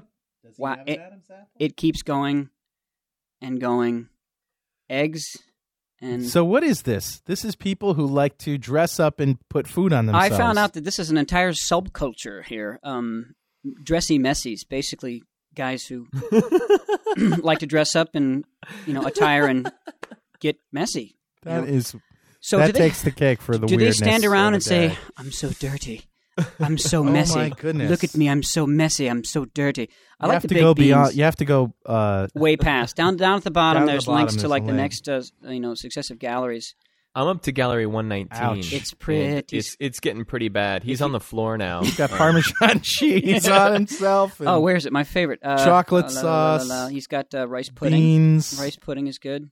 Down. That's disgusting. Towards the end, he towards the end he uses uh, an entire tub of Hellman's, and uh, he shows everyone his dirty, messy shoes. You're a dirty girl. Oh, You're a dirty, dirty girl. Look at him. Wow. Oh. This is like borderline psychotic, though. I wouldn't say this is. Uh, oh, that's odd. You know. oh, well. This is this guy's so got a do? problem. What, so what do you do Friday nights? Well, uh, I uh, I dump Hellman's tubs on my head while oh, I'm my in a yellow prom dress. Goodness.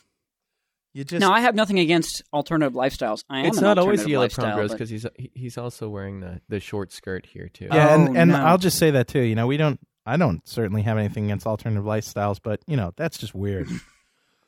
That's oh a little weird. Is that leather or chenille? What is that exactly? That's that's not leather. I don't and I don't know. think you do this in a leather skirt anyway. Yeah. I, All right, is I'm that done. Experience? Uh, I'm done. This is the voice of experience. That's Rory. too much. Is that going to be on your book? That's just wow. too much. Goodbye, Joe. You're a dirty girl. Utterly amazing. That is utterly amazing. Horrible.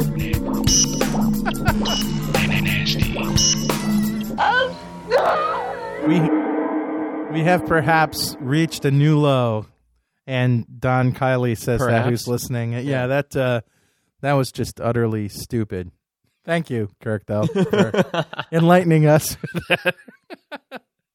Any last words before we meet your microphone here? I'm, I'm just here to help. That's it. All right. And so with that, somehow we're going to bring back our guest, Dave Wecker, who's talking about speech technologies and the future of tablet P Cs. I can't believe we're going from a, from a guy who puts eggs on himself to uh, back to this uh, serious conversation, but uh, there we are. Dave, you still with us after that? I'm not sure. I'm sitting here following this on the web, and I think this is going to be hard to follow. That's pretty bad. Yeah, it's a new bit. It needs work. It's okay. Anyway, you know, we, we need a little relief once in a while, so there you go. Apparently this guy does too, in a big way. So, uh, so what were we talking about before we were so rudely interrupted with all that silliness? I think the future. Yes. So let's uh, let's put on our, our, our future wizard hats, and and we you were talking about this, uh, and I want to hear a little bit more about this. This there was some company that is making this software that will split out different sources from a, st- a single stereo track and isolate things. And as a you know, uh, being a recording engineer and a producer, uh, I know the the problem is, you know, if you get a, a drum set and singers, uh, you know, in the same room together with microphones, they're naturally going to bleed into each other, and it's very difficult to isolate them. Mm-hmm.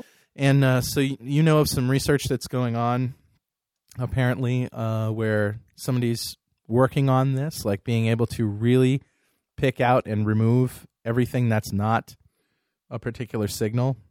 Sure. Well, uh, got to be careful when I say sure. It's more the case of there are people working on it, and it shows promise, right? Okay. And, you know, there's work going on at Microsoft. There's work going on at other places.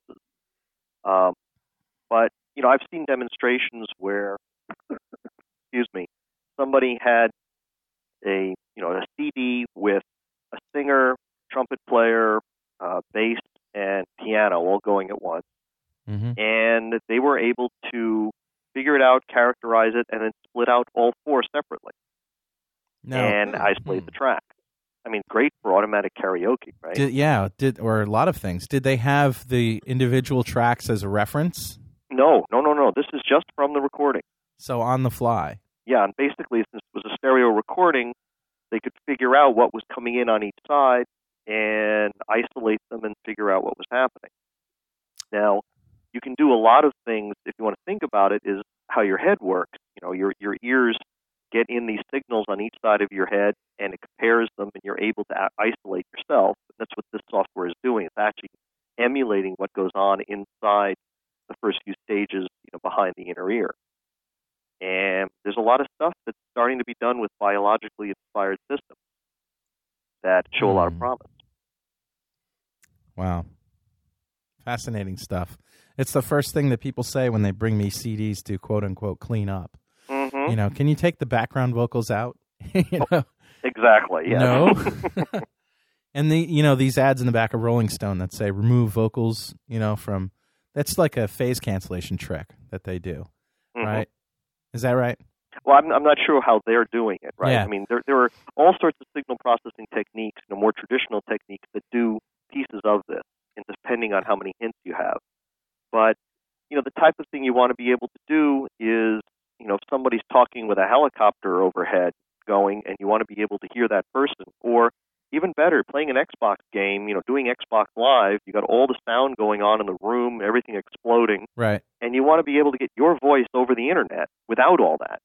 Yeah. But you'd rather yeah. not be wearing a headset and, and all the rest. You want to do this at full volume. These things are possibilities.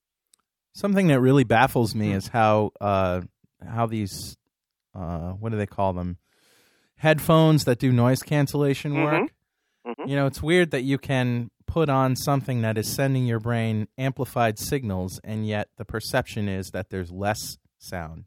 Right. Well, if you think about it, you have a sine wave coming in, And if you flipped it one hundred eighty degrees and combined it with the original, it goes to zero. So all you have to do is bring the audio, to have a little microphone, bring in the audio that's coming to the ear, flip the phase, and combine it back, have a little speaker inside that plays to your ear just like the other sound, and all of a sudden you've just reduced the sound way, way, way down. Hmm. And that's how they work. So wow. It's a phase cancellation trick. That's back, all it back is. Back to that thing. Yep. And uh, but yet you hear so so you hear the the signal that's electronically coming from your machine or whatever it is, but but the ambient sound gets canceled. That's well, really no, cool. The two of them combine, and the the trick is to know yeah. how it filters. You know, if you're wearing the headphones, what the sound from outside getting through the headphones sounds like, so that when you combine it, you combine it with something that sounds like, you know, what, what it is inside the headphones instead of what it is outside the headphones. Yeah. And when you do it right, the problem is the original ones were too good. Really? And you couldn't hear anything. Really? And once you did that, it wasn't safe. You know, so, you know, something happens, you don't hmm. hear it. You know, it, it's p- people were having accidents and things. Wow. And so they make it so only specific frequencies are removed, or you think the other way, leaving frequencies behind. So you wear one of these on an airplane, you can still hear the stewardess. Yeah, and I and you can in a noisy airplane, you can still hear the airplane, of course. Right, but but they remove the stuff that specifically makes you tired or fatigued.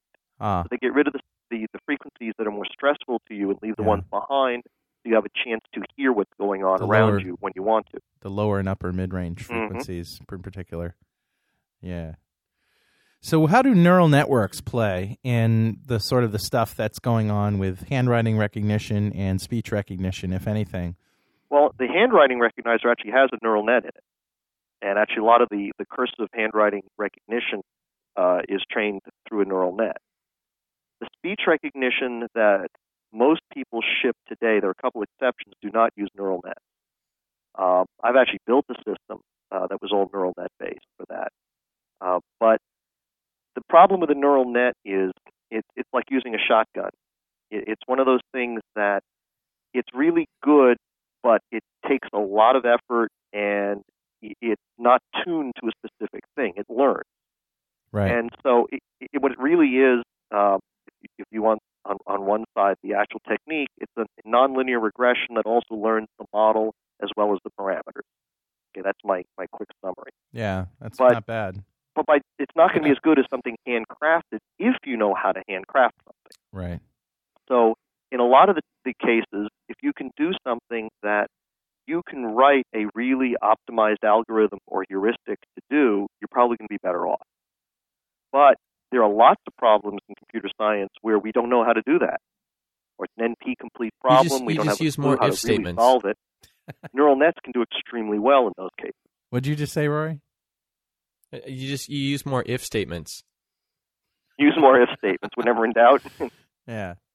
That would be like a thousand-branched if-then nest for some yeah, of that stuff. You're like, if word looks like it might be an A, then maybe word C. I should be on that team. But so, I'll give you an example where this actually worked really well, oh, God, almost fifteen years ago now. Uh, I worked at D E C, and I worked in the plant that built disk drives. And we found that before disk drives crashed, the signals to the head changed. This is, I'm talking about days and even weeks before they crashed. Wow. Hmm. And we found with a neural net, we could characterize it and we could find out so that we could actually tell the the operator, you've got a disk drive that's about to crash sometime in the next week. Fix it or get rid of it now. Even though you may not know what that wow. signal means. Right. You know that the neural it's a net trigger. Figured it out by looking at lots of, of signals hmm. of systems that crashed and others that didn't. And, and we actually yeah. had like over ninety-nine percent accuracy on pick telling you ahead of time a disk was going to crash. That's great.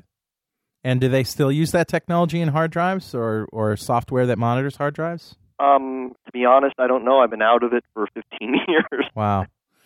What, so with the, with the neural networks that are like in the handwriting recognition stuff, obviously some samples had to be taken. What uh, what are we talking about for sample data? Oh, uh, we... we We are constantly gathering sample data. It's one of those things that is just ongoing, both in speech and handwriting. And the only way to make a system, you know, better is by getting more and more data in. So in answer to it, we, we constantly are running these the sample collection things, and we do it worldwide because people learn to write differently in school depending on how they were brought up. People learn, of course, speak differently depending on what part of the country they grew up in, in the U S or, or part of the world. And so the more data you get, the better you do. Right. So so how much data do we have for the handwriting samples? Let's be, I'll be honest, I don't know what we have on the handwriting side. On the speech side, which you know, I, I used to do a lot of work in, um, one of the standard databases used to be the Wall Street Journal database. At the time, oh geez, let's say even ten years ago, that was twenty-five C Ds worth of speech. Now, wow. you know, it, it's probably one hundred times that, I would assume. And handwriting side, again, I don't even know what the size of the database is. It's massive. One of the things that I imagine speech can really help out is translation, you know, in mm-hmm. on-the-fly translation between, because it's really true that uh, in dealing with, uh, you know, a lot of a lot of different cultures come into the high-tech world, and uh, often, you know, things are misunderstood, and it's very technical, and it, you have to absolutely understand each other. Mm-hmm. And, uh, Kirk, uh, you were telling me a story about uh, about somebody who who was would write application. Or was it Dan? Dan was telling us about uh, Dan Kroll, who was here last week. He was telling us about somebody who would, he was working with who would write message boxes that say stuff like, "You have problem, uh, you know, fix now," or something like that. And uh, you know, they they just had and and the answer to every question was yes, you know, and followed by the last word of what the question was. So it would be like, you know, you're going to have that Friday? Yes, Friday. And then Friday would come and go. And wouldn't. So, you know, I can imagine that this is going to help out a lot. Uh, and I and I can't help but think, as I have thought many times during this interview, about Star Trek. Mm-hmm. And I'm sure you're a big Star Trek fan. Oh, of course. You know, my daughter, I guess, eight years old, we're watching Voyager, and she says, uh, you know, how can they understand each other? How does how does this alien from another galaxy have a British accent? You know? This is the suspend disbelief part of the system, right? Right.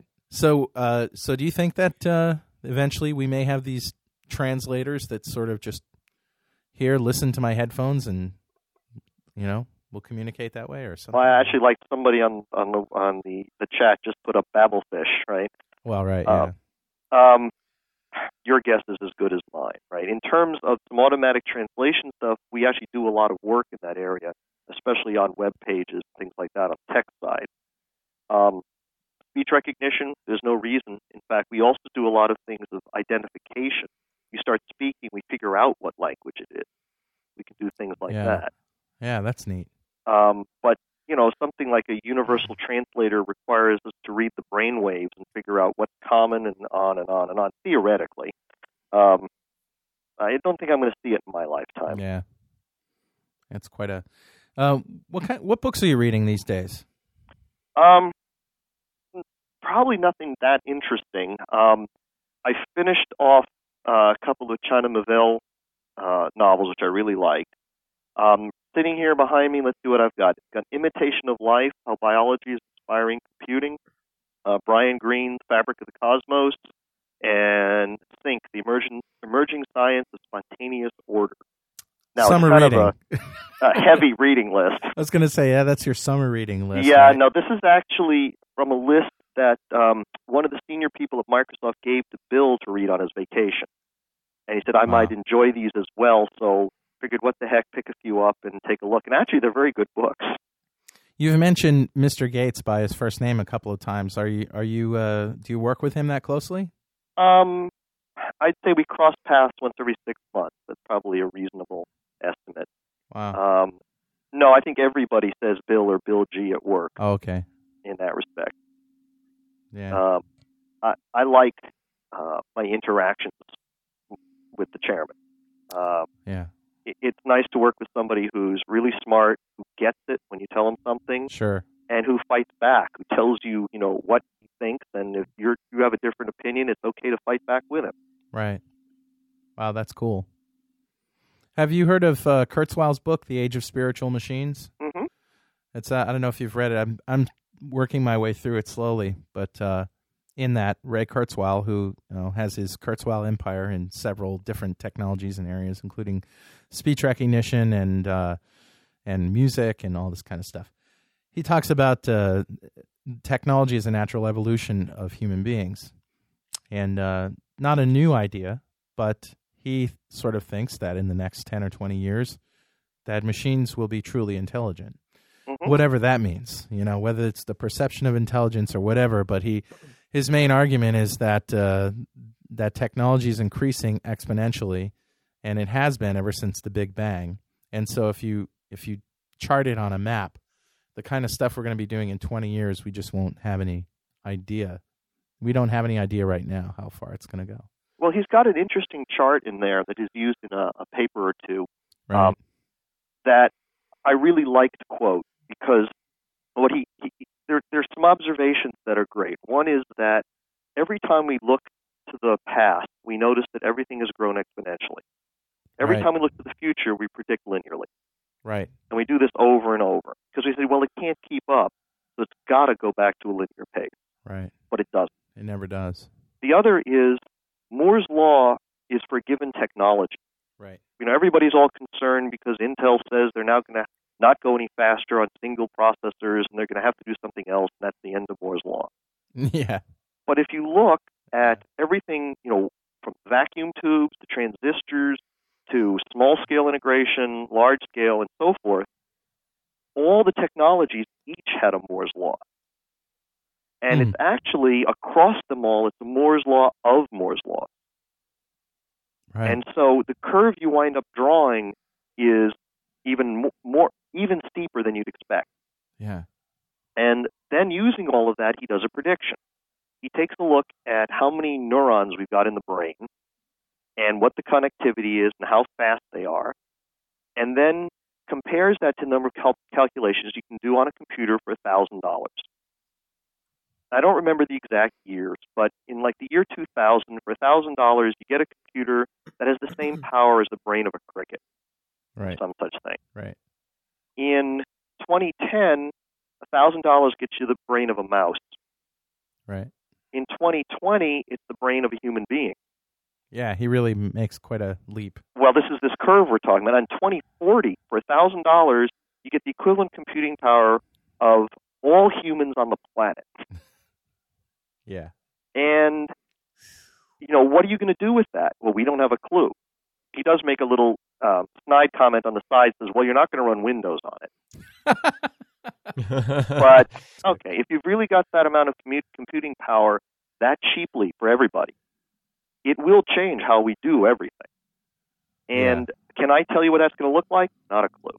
Okay, I was just going to point out that if you have a machine which is even twice as intelligent as you are, you're not going to be able to figure out what to do with it. It's going to figure out what to do with you. Mm-hmm. So if you've got something that uh, you know that, that that is that has the computing power of all the human beings on the planet, whatever that happens to be, you know, in twenty forty, um, yeah, I think uh, you're not going to have to worry too much about what to do with them because you're just going to be kind of running probably according to their schedule, which wouldn't really bother me too much. But I mean, you know, some people feel differently, so.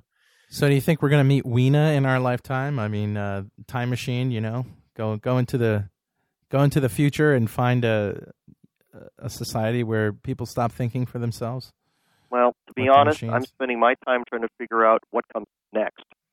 You know, that I'd, I'd like to just figure out what is the next thing I ought to be building and how I ought to make it happen. And I haven't really thought too much about, well, after I retire and my kids or my kids' kids are around, you know, what What is it going to look like? I don't think I'm smart enough to figure that out. Yeah. Sure is nice to think about, though, I guess. Mm-hmm. So what is the next, next thing, if you uh, can say so without being fired? or? or oh, no, it's so. more the case that if I knew, I'd be out doing it right now. Okay. um, I'm a firm believer in evolution until I figure out the right revolution. Mm-hmm. And there's a lot of great evolutionary steps that are going on. There's a few revolutionary ones. We've talked about a few of the technologies, you know, at this point. And, you know, there's stuff going to come in nanotechnology.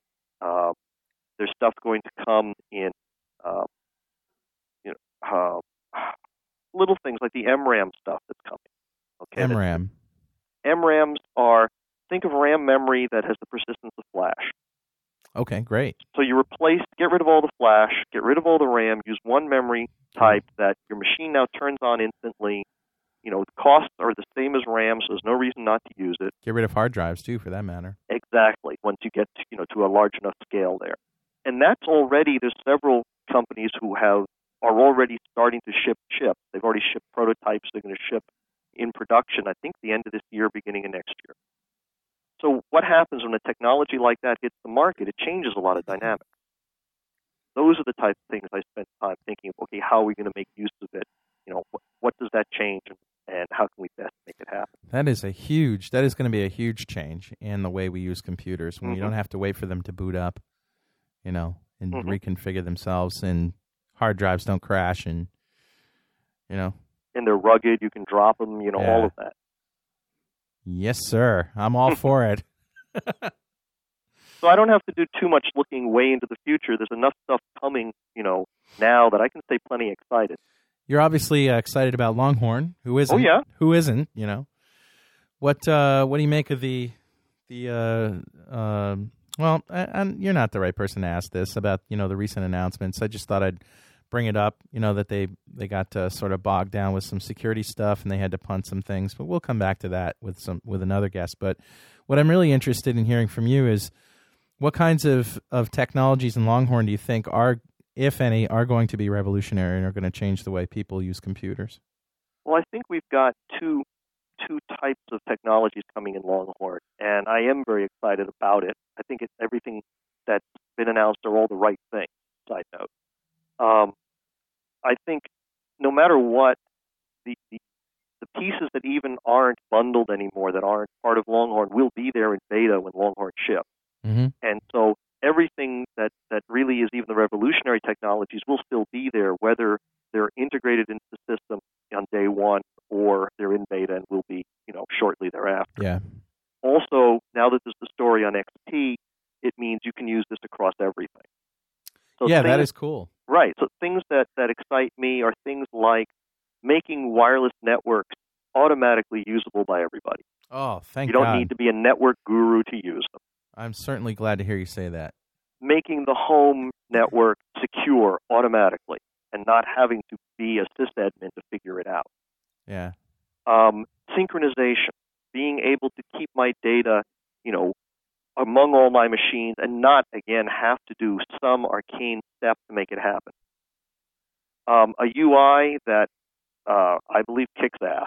Okay? Yes, sir. It's something that is enjoyable to use. It's exciting. And from a productivity point of view, the right things are in the right place, and you control it and personalize it. Yeah. Um, so all the way up and down the line, you know, from the communications to the storage to the U I, there's just an amazing amount Of, of technologies. I mean, we did a presentation across the org to show what is in the two thousand six release, and it was thirty pages of slides of just bullets listing all yeah. the things going in. This isn't the stuff that they pulled out. This is the stuff that's staying. Yeah. So there is so much there to be excited about. It it isn't even funny. Yeah. Have you installed Service Pack two? For X P? Of course, I've been running it from day one, you know, yeah. from before it shipped, many on everything. Right. What's your take? I love it. Yeah. I mean, all of a sudden, I don't have to worry about what I click on. I don't have to worry about things hitting my machine. Plus, Service Pack two also gave us the, the tablet two thousand five bit. Yeah, let's talk about that. Sure. So, so what's there? And now I have the uh, the M two hundred that I got at the. Uh, at the, the tablet thingy that I still can't remember the name of that official event, but okay. uh, uh, that had, I guess, a beta version. Mm-hmm. So it had some of the features that are, are in this new two thousand five. So, but why don't you uh, tell everybody else what? Uh... Well, the, the most the thing that, that, that was the most important to me was the in-place tip. So instead of having to bring a, uh, a a pen input box up and dock it on the bottom or each screen space, you don't even worry that it's there. Whenever you tap on anything that takes input, so you tap on an edit box, there's a little icon that just floats next to it. If you ignore it, nothing happens. If you touch it or hover on it, you set it up, it pops up a tip or a, a little input panel right at that spot. And you can set it up so it's just set for handwriting. And so when it pops up, you write what you want, you hit insert, and it goes away. Yeah. And so now you can do, you know, very, very efficient use of ink on the machine, yeah, and not have you. to eat space for it. Sorry. I, no, I was just going to say, I got to tell you, I love that feature. I love it. I don't know what life was like before that feature, but I do love it. Mm-hmm. And, that, and, and it well, it, yeah. all of that was not there before before this release. So wow. what you're seeing is you're, you're you, you'll be happy that you didn't have to live before this in using ink. Yeah, it was closer to the Pocket P C input panel before, where you just had the one bar across the bottom. Mm-hmm. And although you, you could write across the screen, Carl, it wasn't it wasn't nearly as slick. When I installed yeah. S P two on my tablet last week, I I felt like I had a new computer. I'm not even kidding. Wow. I, I liked Tablet P C, you know, the, the X P Tablet uh, edition before, but having S P two on there is so much better. And yeah. and it's not just jokes. And I was talking to people at my seminars this week who had installed S P two on their tablets, and they were just as excited about it. Everybody feels like they got a new machine once they installed Tablet P C uh, two thousand five. So it's awesome. Yeah, I saw the I saw the pop-up and paste kind of dockable input panel before, and you're right. That... That gets you so far, but it doesn't really do the job. And, mm-hmm. and this is, yeah. you're right, you know, I want to write right there. Click, write it, insert, you're done. It's very nice.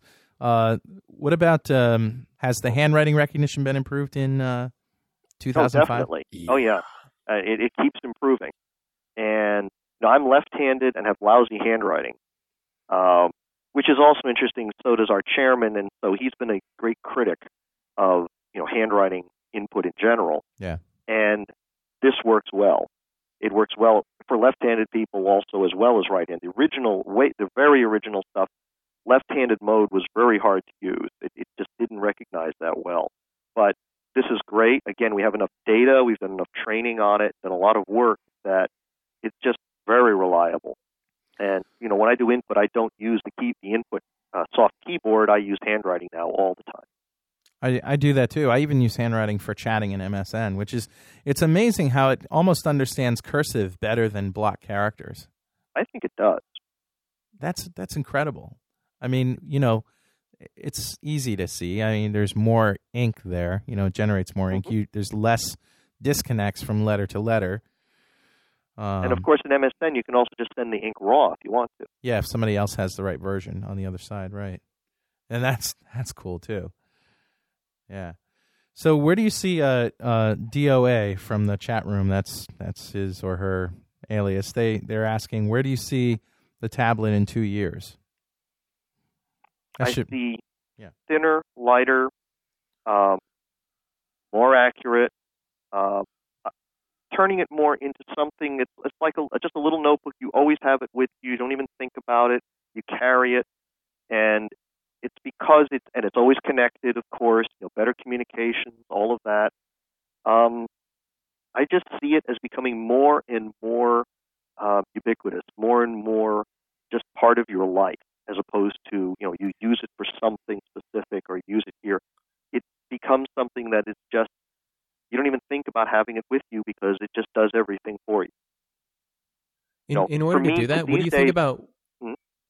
What, what do you think about ruggedizing it? Because if it, one of my concerns when I carry my tablet around is that I don't want to pull it out, you know, in the rain. I don't want to pull it out here. I don't want to pull it out there. It seemed, but if I had one, and especially one which were, say, a slate tablet as opposed to a convertible, mm-hmm. um, so it would be in tablet mode all the time, I would definitely want that thing to be ruggedized. Is, uh, I played do, do with a ruggedized one yesterday.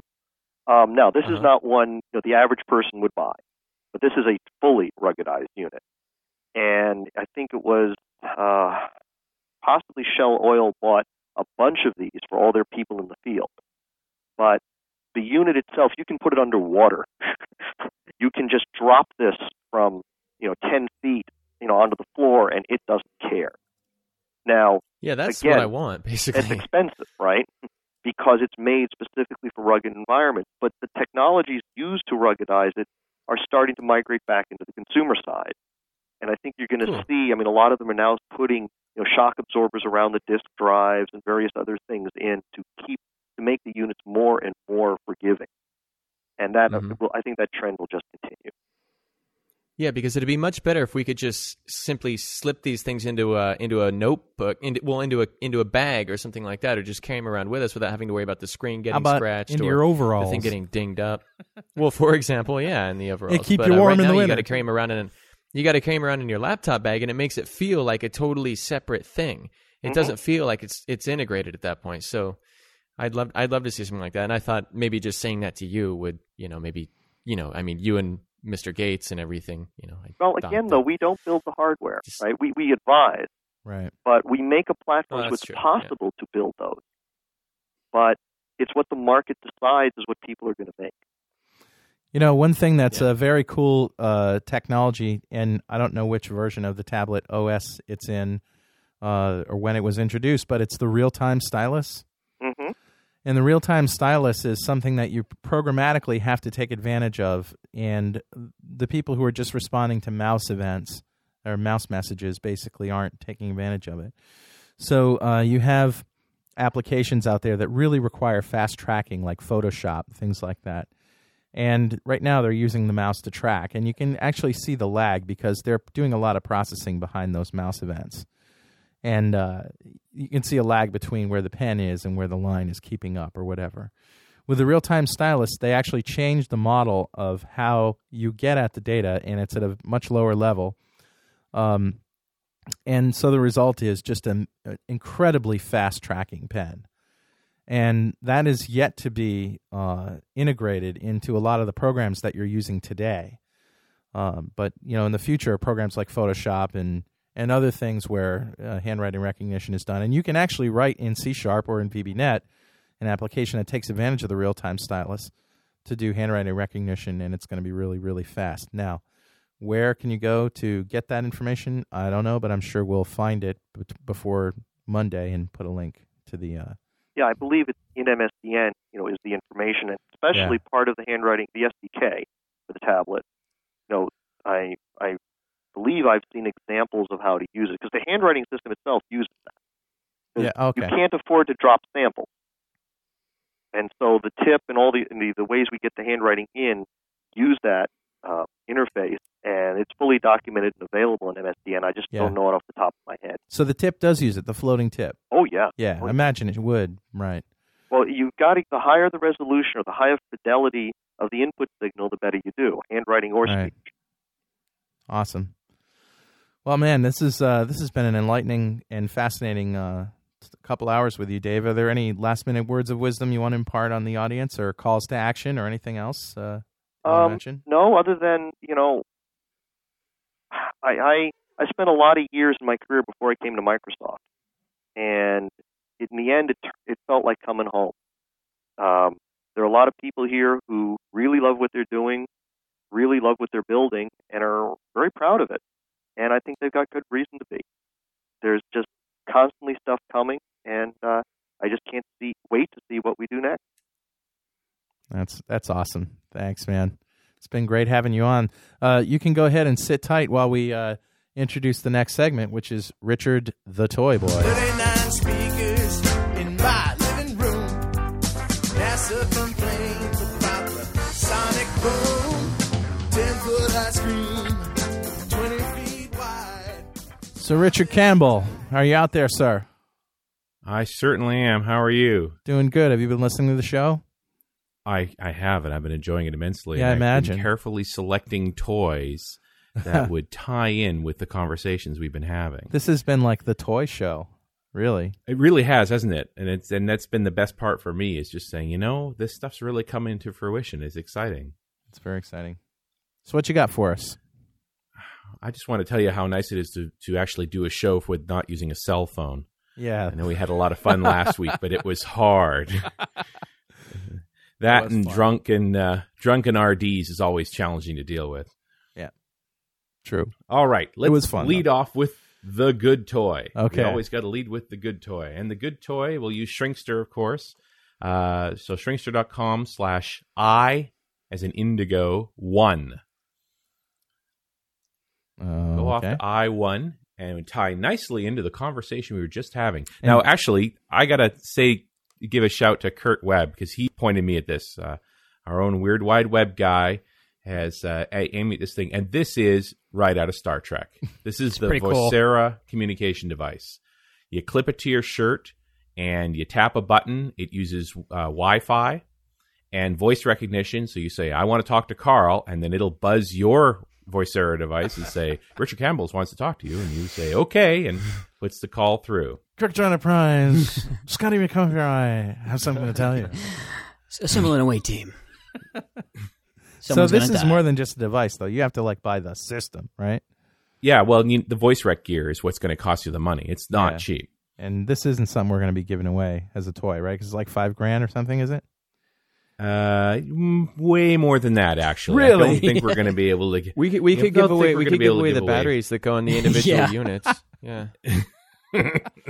Yeah. Don't think we're going to be able to give away one of those. But maybe I'll find us a uh, an original Star Trek communicator. We can give one of those away. Have you seen the Vocera Communications uh, communicator? Oh yeah, neat. Oh, you really have? Yeah. Do you have one? No, I don't have one. I yeah. just saw the reviews on it, that type of thing. Cool. But. Uh, Yeah, I, I tend to at least watch the toys that go by, right? Sure, that's the whole purpose of this uh, segment. So that's so. So, uh, what does it cost, Richard? Just if somebody uh, really wanted to buy I'll, one, I'll give you the, the honest truth is that they're uh, they. It's one of those products where if you have to ask, they they don't list the price. Our, our company they was say, actually thinking about call. this, really, and it's the kind of product where they come. In you oh. fly in a couple guys oh, and they man. sit down with you and talk to you about how this can best help your company. And good Lord, yeah, it's a it's a big deal. It's it looks neat. Yeah. A very impressive demo. Um, and uh, we decided to decline because but really, I mean, what you know, other than the small package, this isn't anything new, really, isn't it? Yeah, Is there's it nothing. A, the, yeah. the pricing here has nothing to do with the cost of the hardware. The price here oh, has to do with the no. You know what it reminds value. me of? You know what it reminds me of? What? It reminds me of the telephone. Exactly. Or or maybe a cell phone, right? Exactly. I don't know, maybe, but yeah, it there's just something about it. I don't like know. The idea of two-way communications between uh, two parties. I don't, yeah. I don't know what it is. I don't know what the similarity is. Yeah, but mm. huh, that's weird. This is basically voice dial with a button. Yeah. Right? You can't All even right. dial yeah, on it. it. All right, Richard. And, it, so. and the bottom line is if they did make these things fifty bucks a piece and one thousand dollars for the server, then they'd be everywhere. But in the meantime, they're going to pump then us for what they can them. get. Yeah. yeah. yeah. Well, Plus, you got to buy a spaceship to use them in. So. yeah. yeah. Assemble an away team, and somebody's going to die, and it's just a bad thing. Yeah. Life insurance costs. The person on the left is the one that's going to bite it because we don't recognize them. So what's the... So, Richard, what's the questionable toy of the week? Well, I actually have two, and I'm going to lead off with the second one because it's the one that, that brought to mind was brought to mind, and I hadn't originally put it in consideration. It was in the stack, but I had to pull it out when Rory got that letter about the rocket ship. And so I'll send you to shrinkster dot com okay. slash I three. It's Indigo three. Okay. Jet-powered wheelchair. Somebody has to stop this man, okay? Because this is just... Now, oh, the good on. news is he's already in a wheelchair, right? So when he wipes out, he hasn't got to go very far. That's going to kick my grandma's lark's ass. Oh, my God. Jet-powered wow. wheelchair surprise. Giuseppe yeah. Cannella had a big surprise wow. for his mother-in-law yeah. when he put a jet engine on the back of her wheelchair. And no brakes. And he's not a wearing a helmet, though. Look at the picture. That's the... Well, like, he's wow. already in a no, wheelchair. Yeah, guts, right. Actually. Wow. Well, he's yeah, in a but, I mean... Far to go. Yeah. Holiday surprise. Well, he's he's got he's got the brains to attach a rocket thing to a wheelchair and then actually steer it and survive, so... I'd well, probably wear a once. helmet. I mean, he's got something going on upstairs. Well, her yeah. son-in-law's been collecting money. yeah, but yeah. Her son-in-law's been collecting money for the Parkinson's Disease Society and hopes to collect up to fifteen hundred pounds during the shows at the British Model Flying Association National Champion. Yeah, but who's collecting for the uh, helmet fund? Mm-hmm. That, you know? Well, the thing is, the mo- guy's a model airplane guy, and he's model airplanes. You can now buy genuine jet engines for your model airplanes. Oh man, yikes! Which you know, it's hmm. not a clever thing really, because you fly your airplane away and then it's gone. Mm-hmm. Okay, and then they call it a cruise missile. All right, so what's the uh, the bad toy that I assume this is what we're going to give away? Yeah, the one we're going to give away is I two. So shrinkster dot com Indigo two. This is the one I wanted because you know. I keep running into this technology that people just shouldn't build, okay? Oh. And U S B rubber duckies is wrong. Oh, God. Camouflage glow-in-the-dark U S B rubber duckies is really wrong. Okay? I actually you really don't like that. Make camo rubber duckies. All right, I think the, you guys would like appreciate. I wrote a paper for Bill G this week, this year, part of his Think Week, on all the misuses of U S B out there. And the rubber ducky made the list. You're kidding? No, oh no, it was there. We we had the the Hello Kitty U S B hub, the personal fan, the aromatherapy U S B aromatherapy.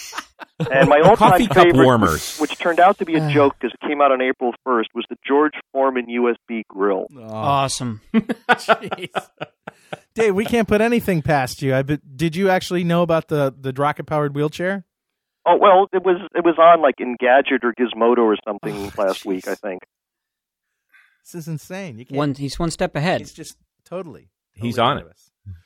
All right, so uh, the camo is kind of is really. So, cool. What do these things cost anyway? Uh, well, and Pricing. basic the basic one is fifty bucks. Pricing, so. Okay. Well, wait a minute. Let's let's get a uh, the that middle one. That thing is so cool. It lights up and it's a memory stick. I I want one. I love the, the model I number. Really the model number I D U C two fifty-six. That's the one we'll give away. This one is a two fifty-six memory storage device, uh, two fifty-six meg. U S B. Choose pink, yellow, or blue. Oh, wait a minute. So, so what? No camouflage on that version? Or, the army, uh, the army camouflage duck. Only comes in the little one. Yeah. Oh, actually, no. The five twelve oh. is an Army Duck too, but that's a little more pricey. The little one. Ah, okay. Well, let's let's give away the uh, U S B two point oh memory storage device, the five twelve, because that comes in pink, yellow, blue, tangerine, uh, heart, or Army Duck. So let's do that one, and it's three twenty-nine yeah. bucks. That'll be a good prize. So, Richard, what do these guys have to do in order to win right now? And well, I'm glad you asked this question because, of course, the tie between the iDuck is the whole, you know, when I see a guy on a rocket-powered wheelchair, I duck. Oh, jeez. Yikes. Uh, well, you know, so you got to go with what you can go with. So I'll make it an easy one. Find out how fast this stupid wheelchair can go. Email it to Carl. Win yourself a duck. Hello, my future girlfriend. Okay, that was from last week. By the way, anyone who listened last week and uh, and uh, went to that site, uh, apparently it has some Trojan virus or something like that, so don't go to that site. We're going to... Was it killed? Oh, the site was killed? Okay. Well, we're going to put a link to the M P three, which we are pretty sure does not have any M P uh, viruses in it. Uh, we think that's pretty much impossible. But uh, so anyway, if you have the answer, send it to D, uh, what is it? .NET Rocks at Franklin's dot net. And uh, while you're doing that, we'll just play a little bit of uh, play a little Strawberry Milk. Hi, Daddy. Until we get the right answer.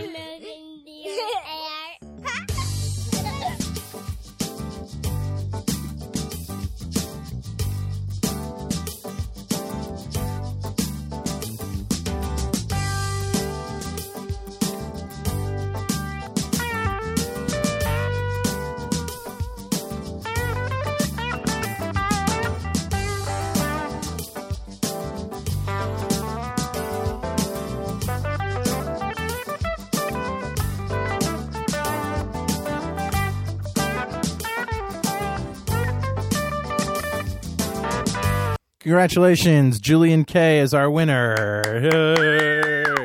Yeah, bravo! Yes, yes. Bravo. Julian K, one of our uh, our our good friends and uh, you know constant listener, and uh, you win.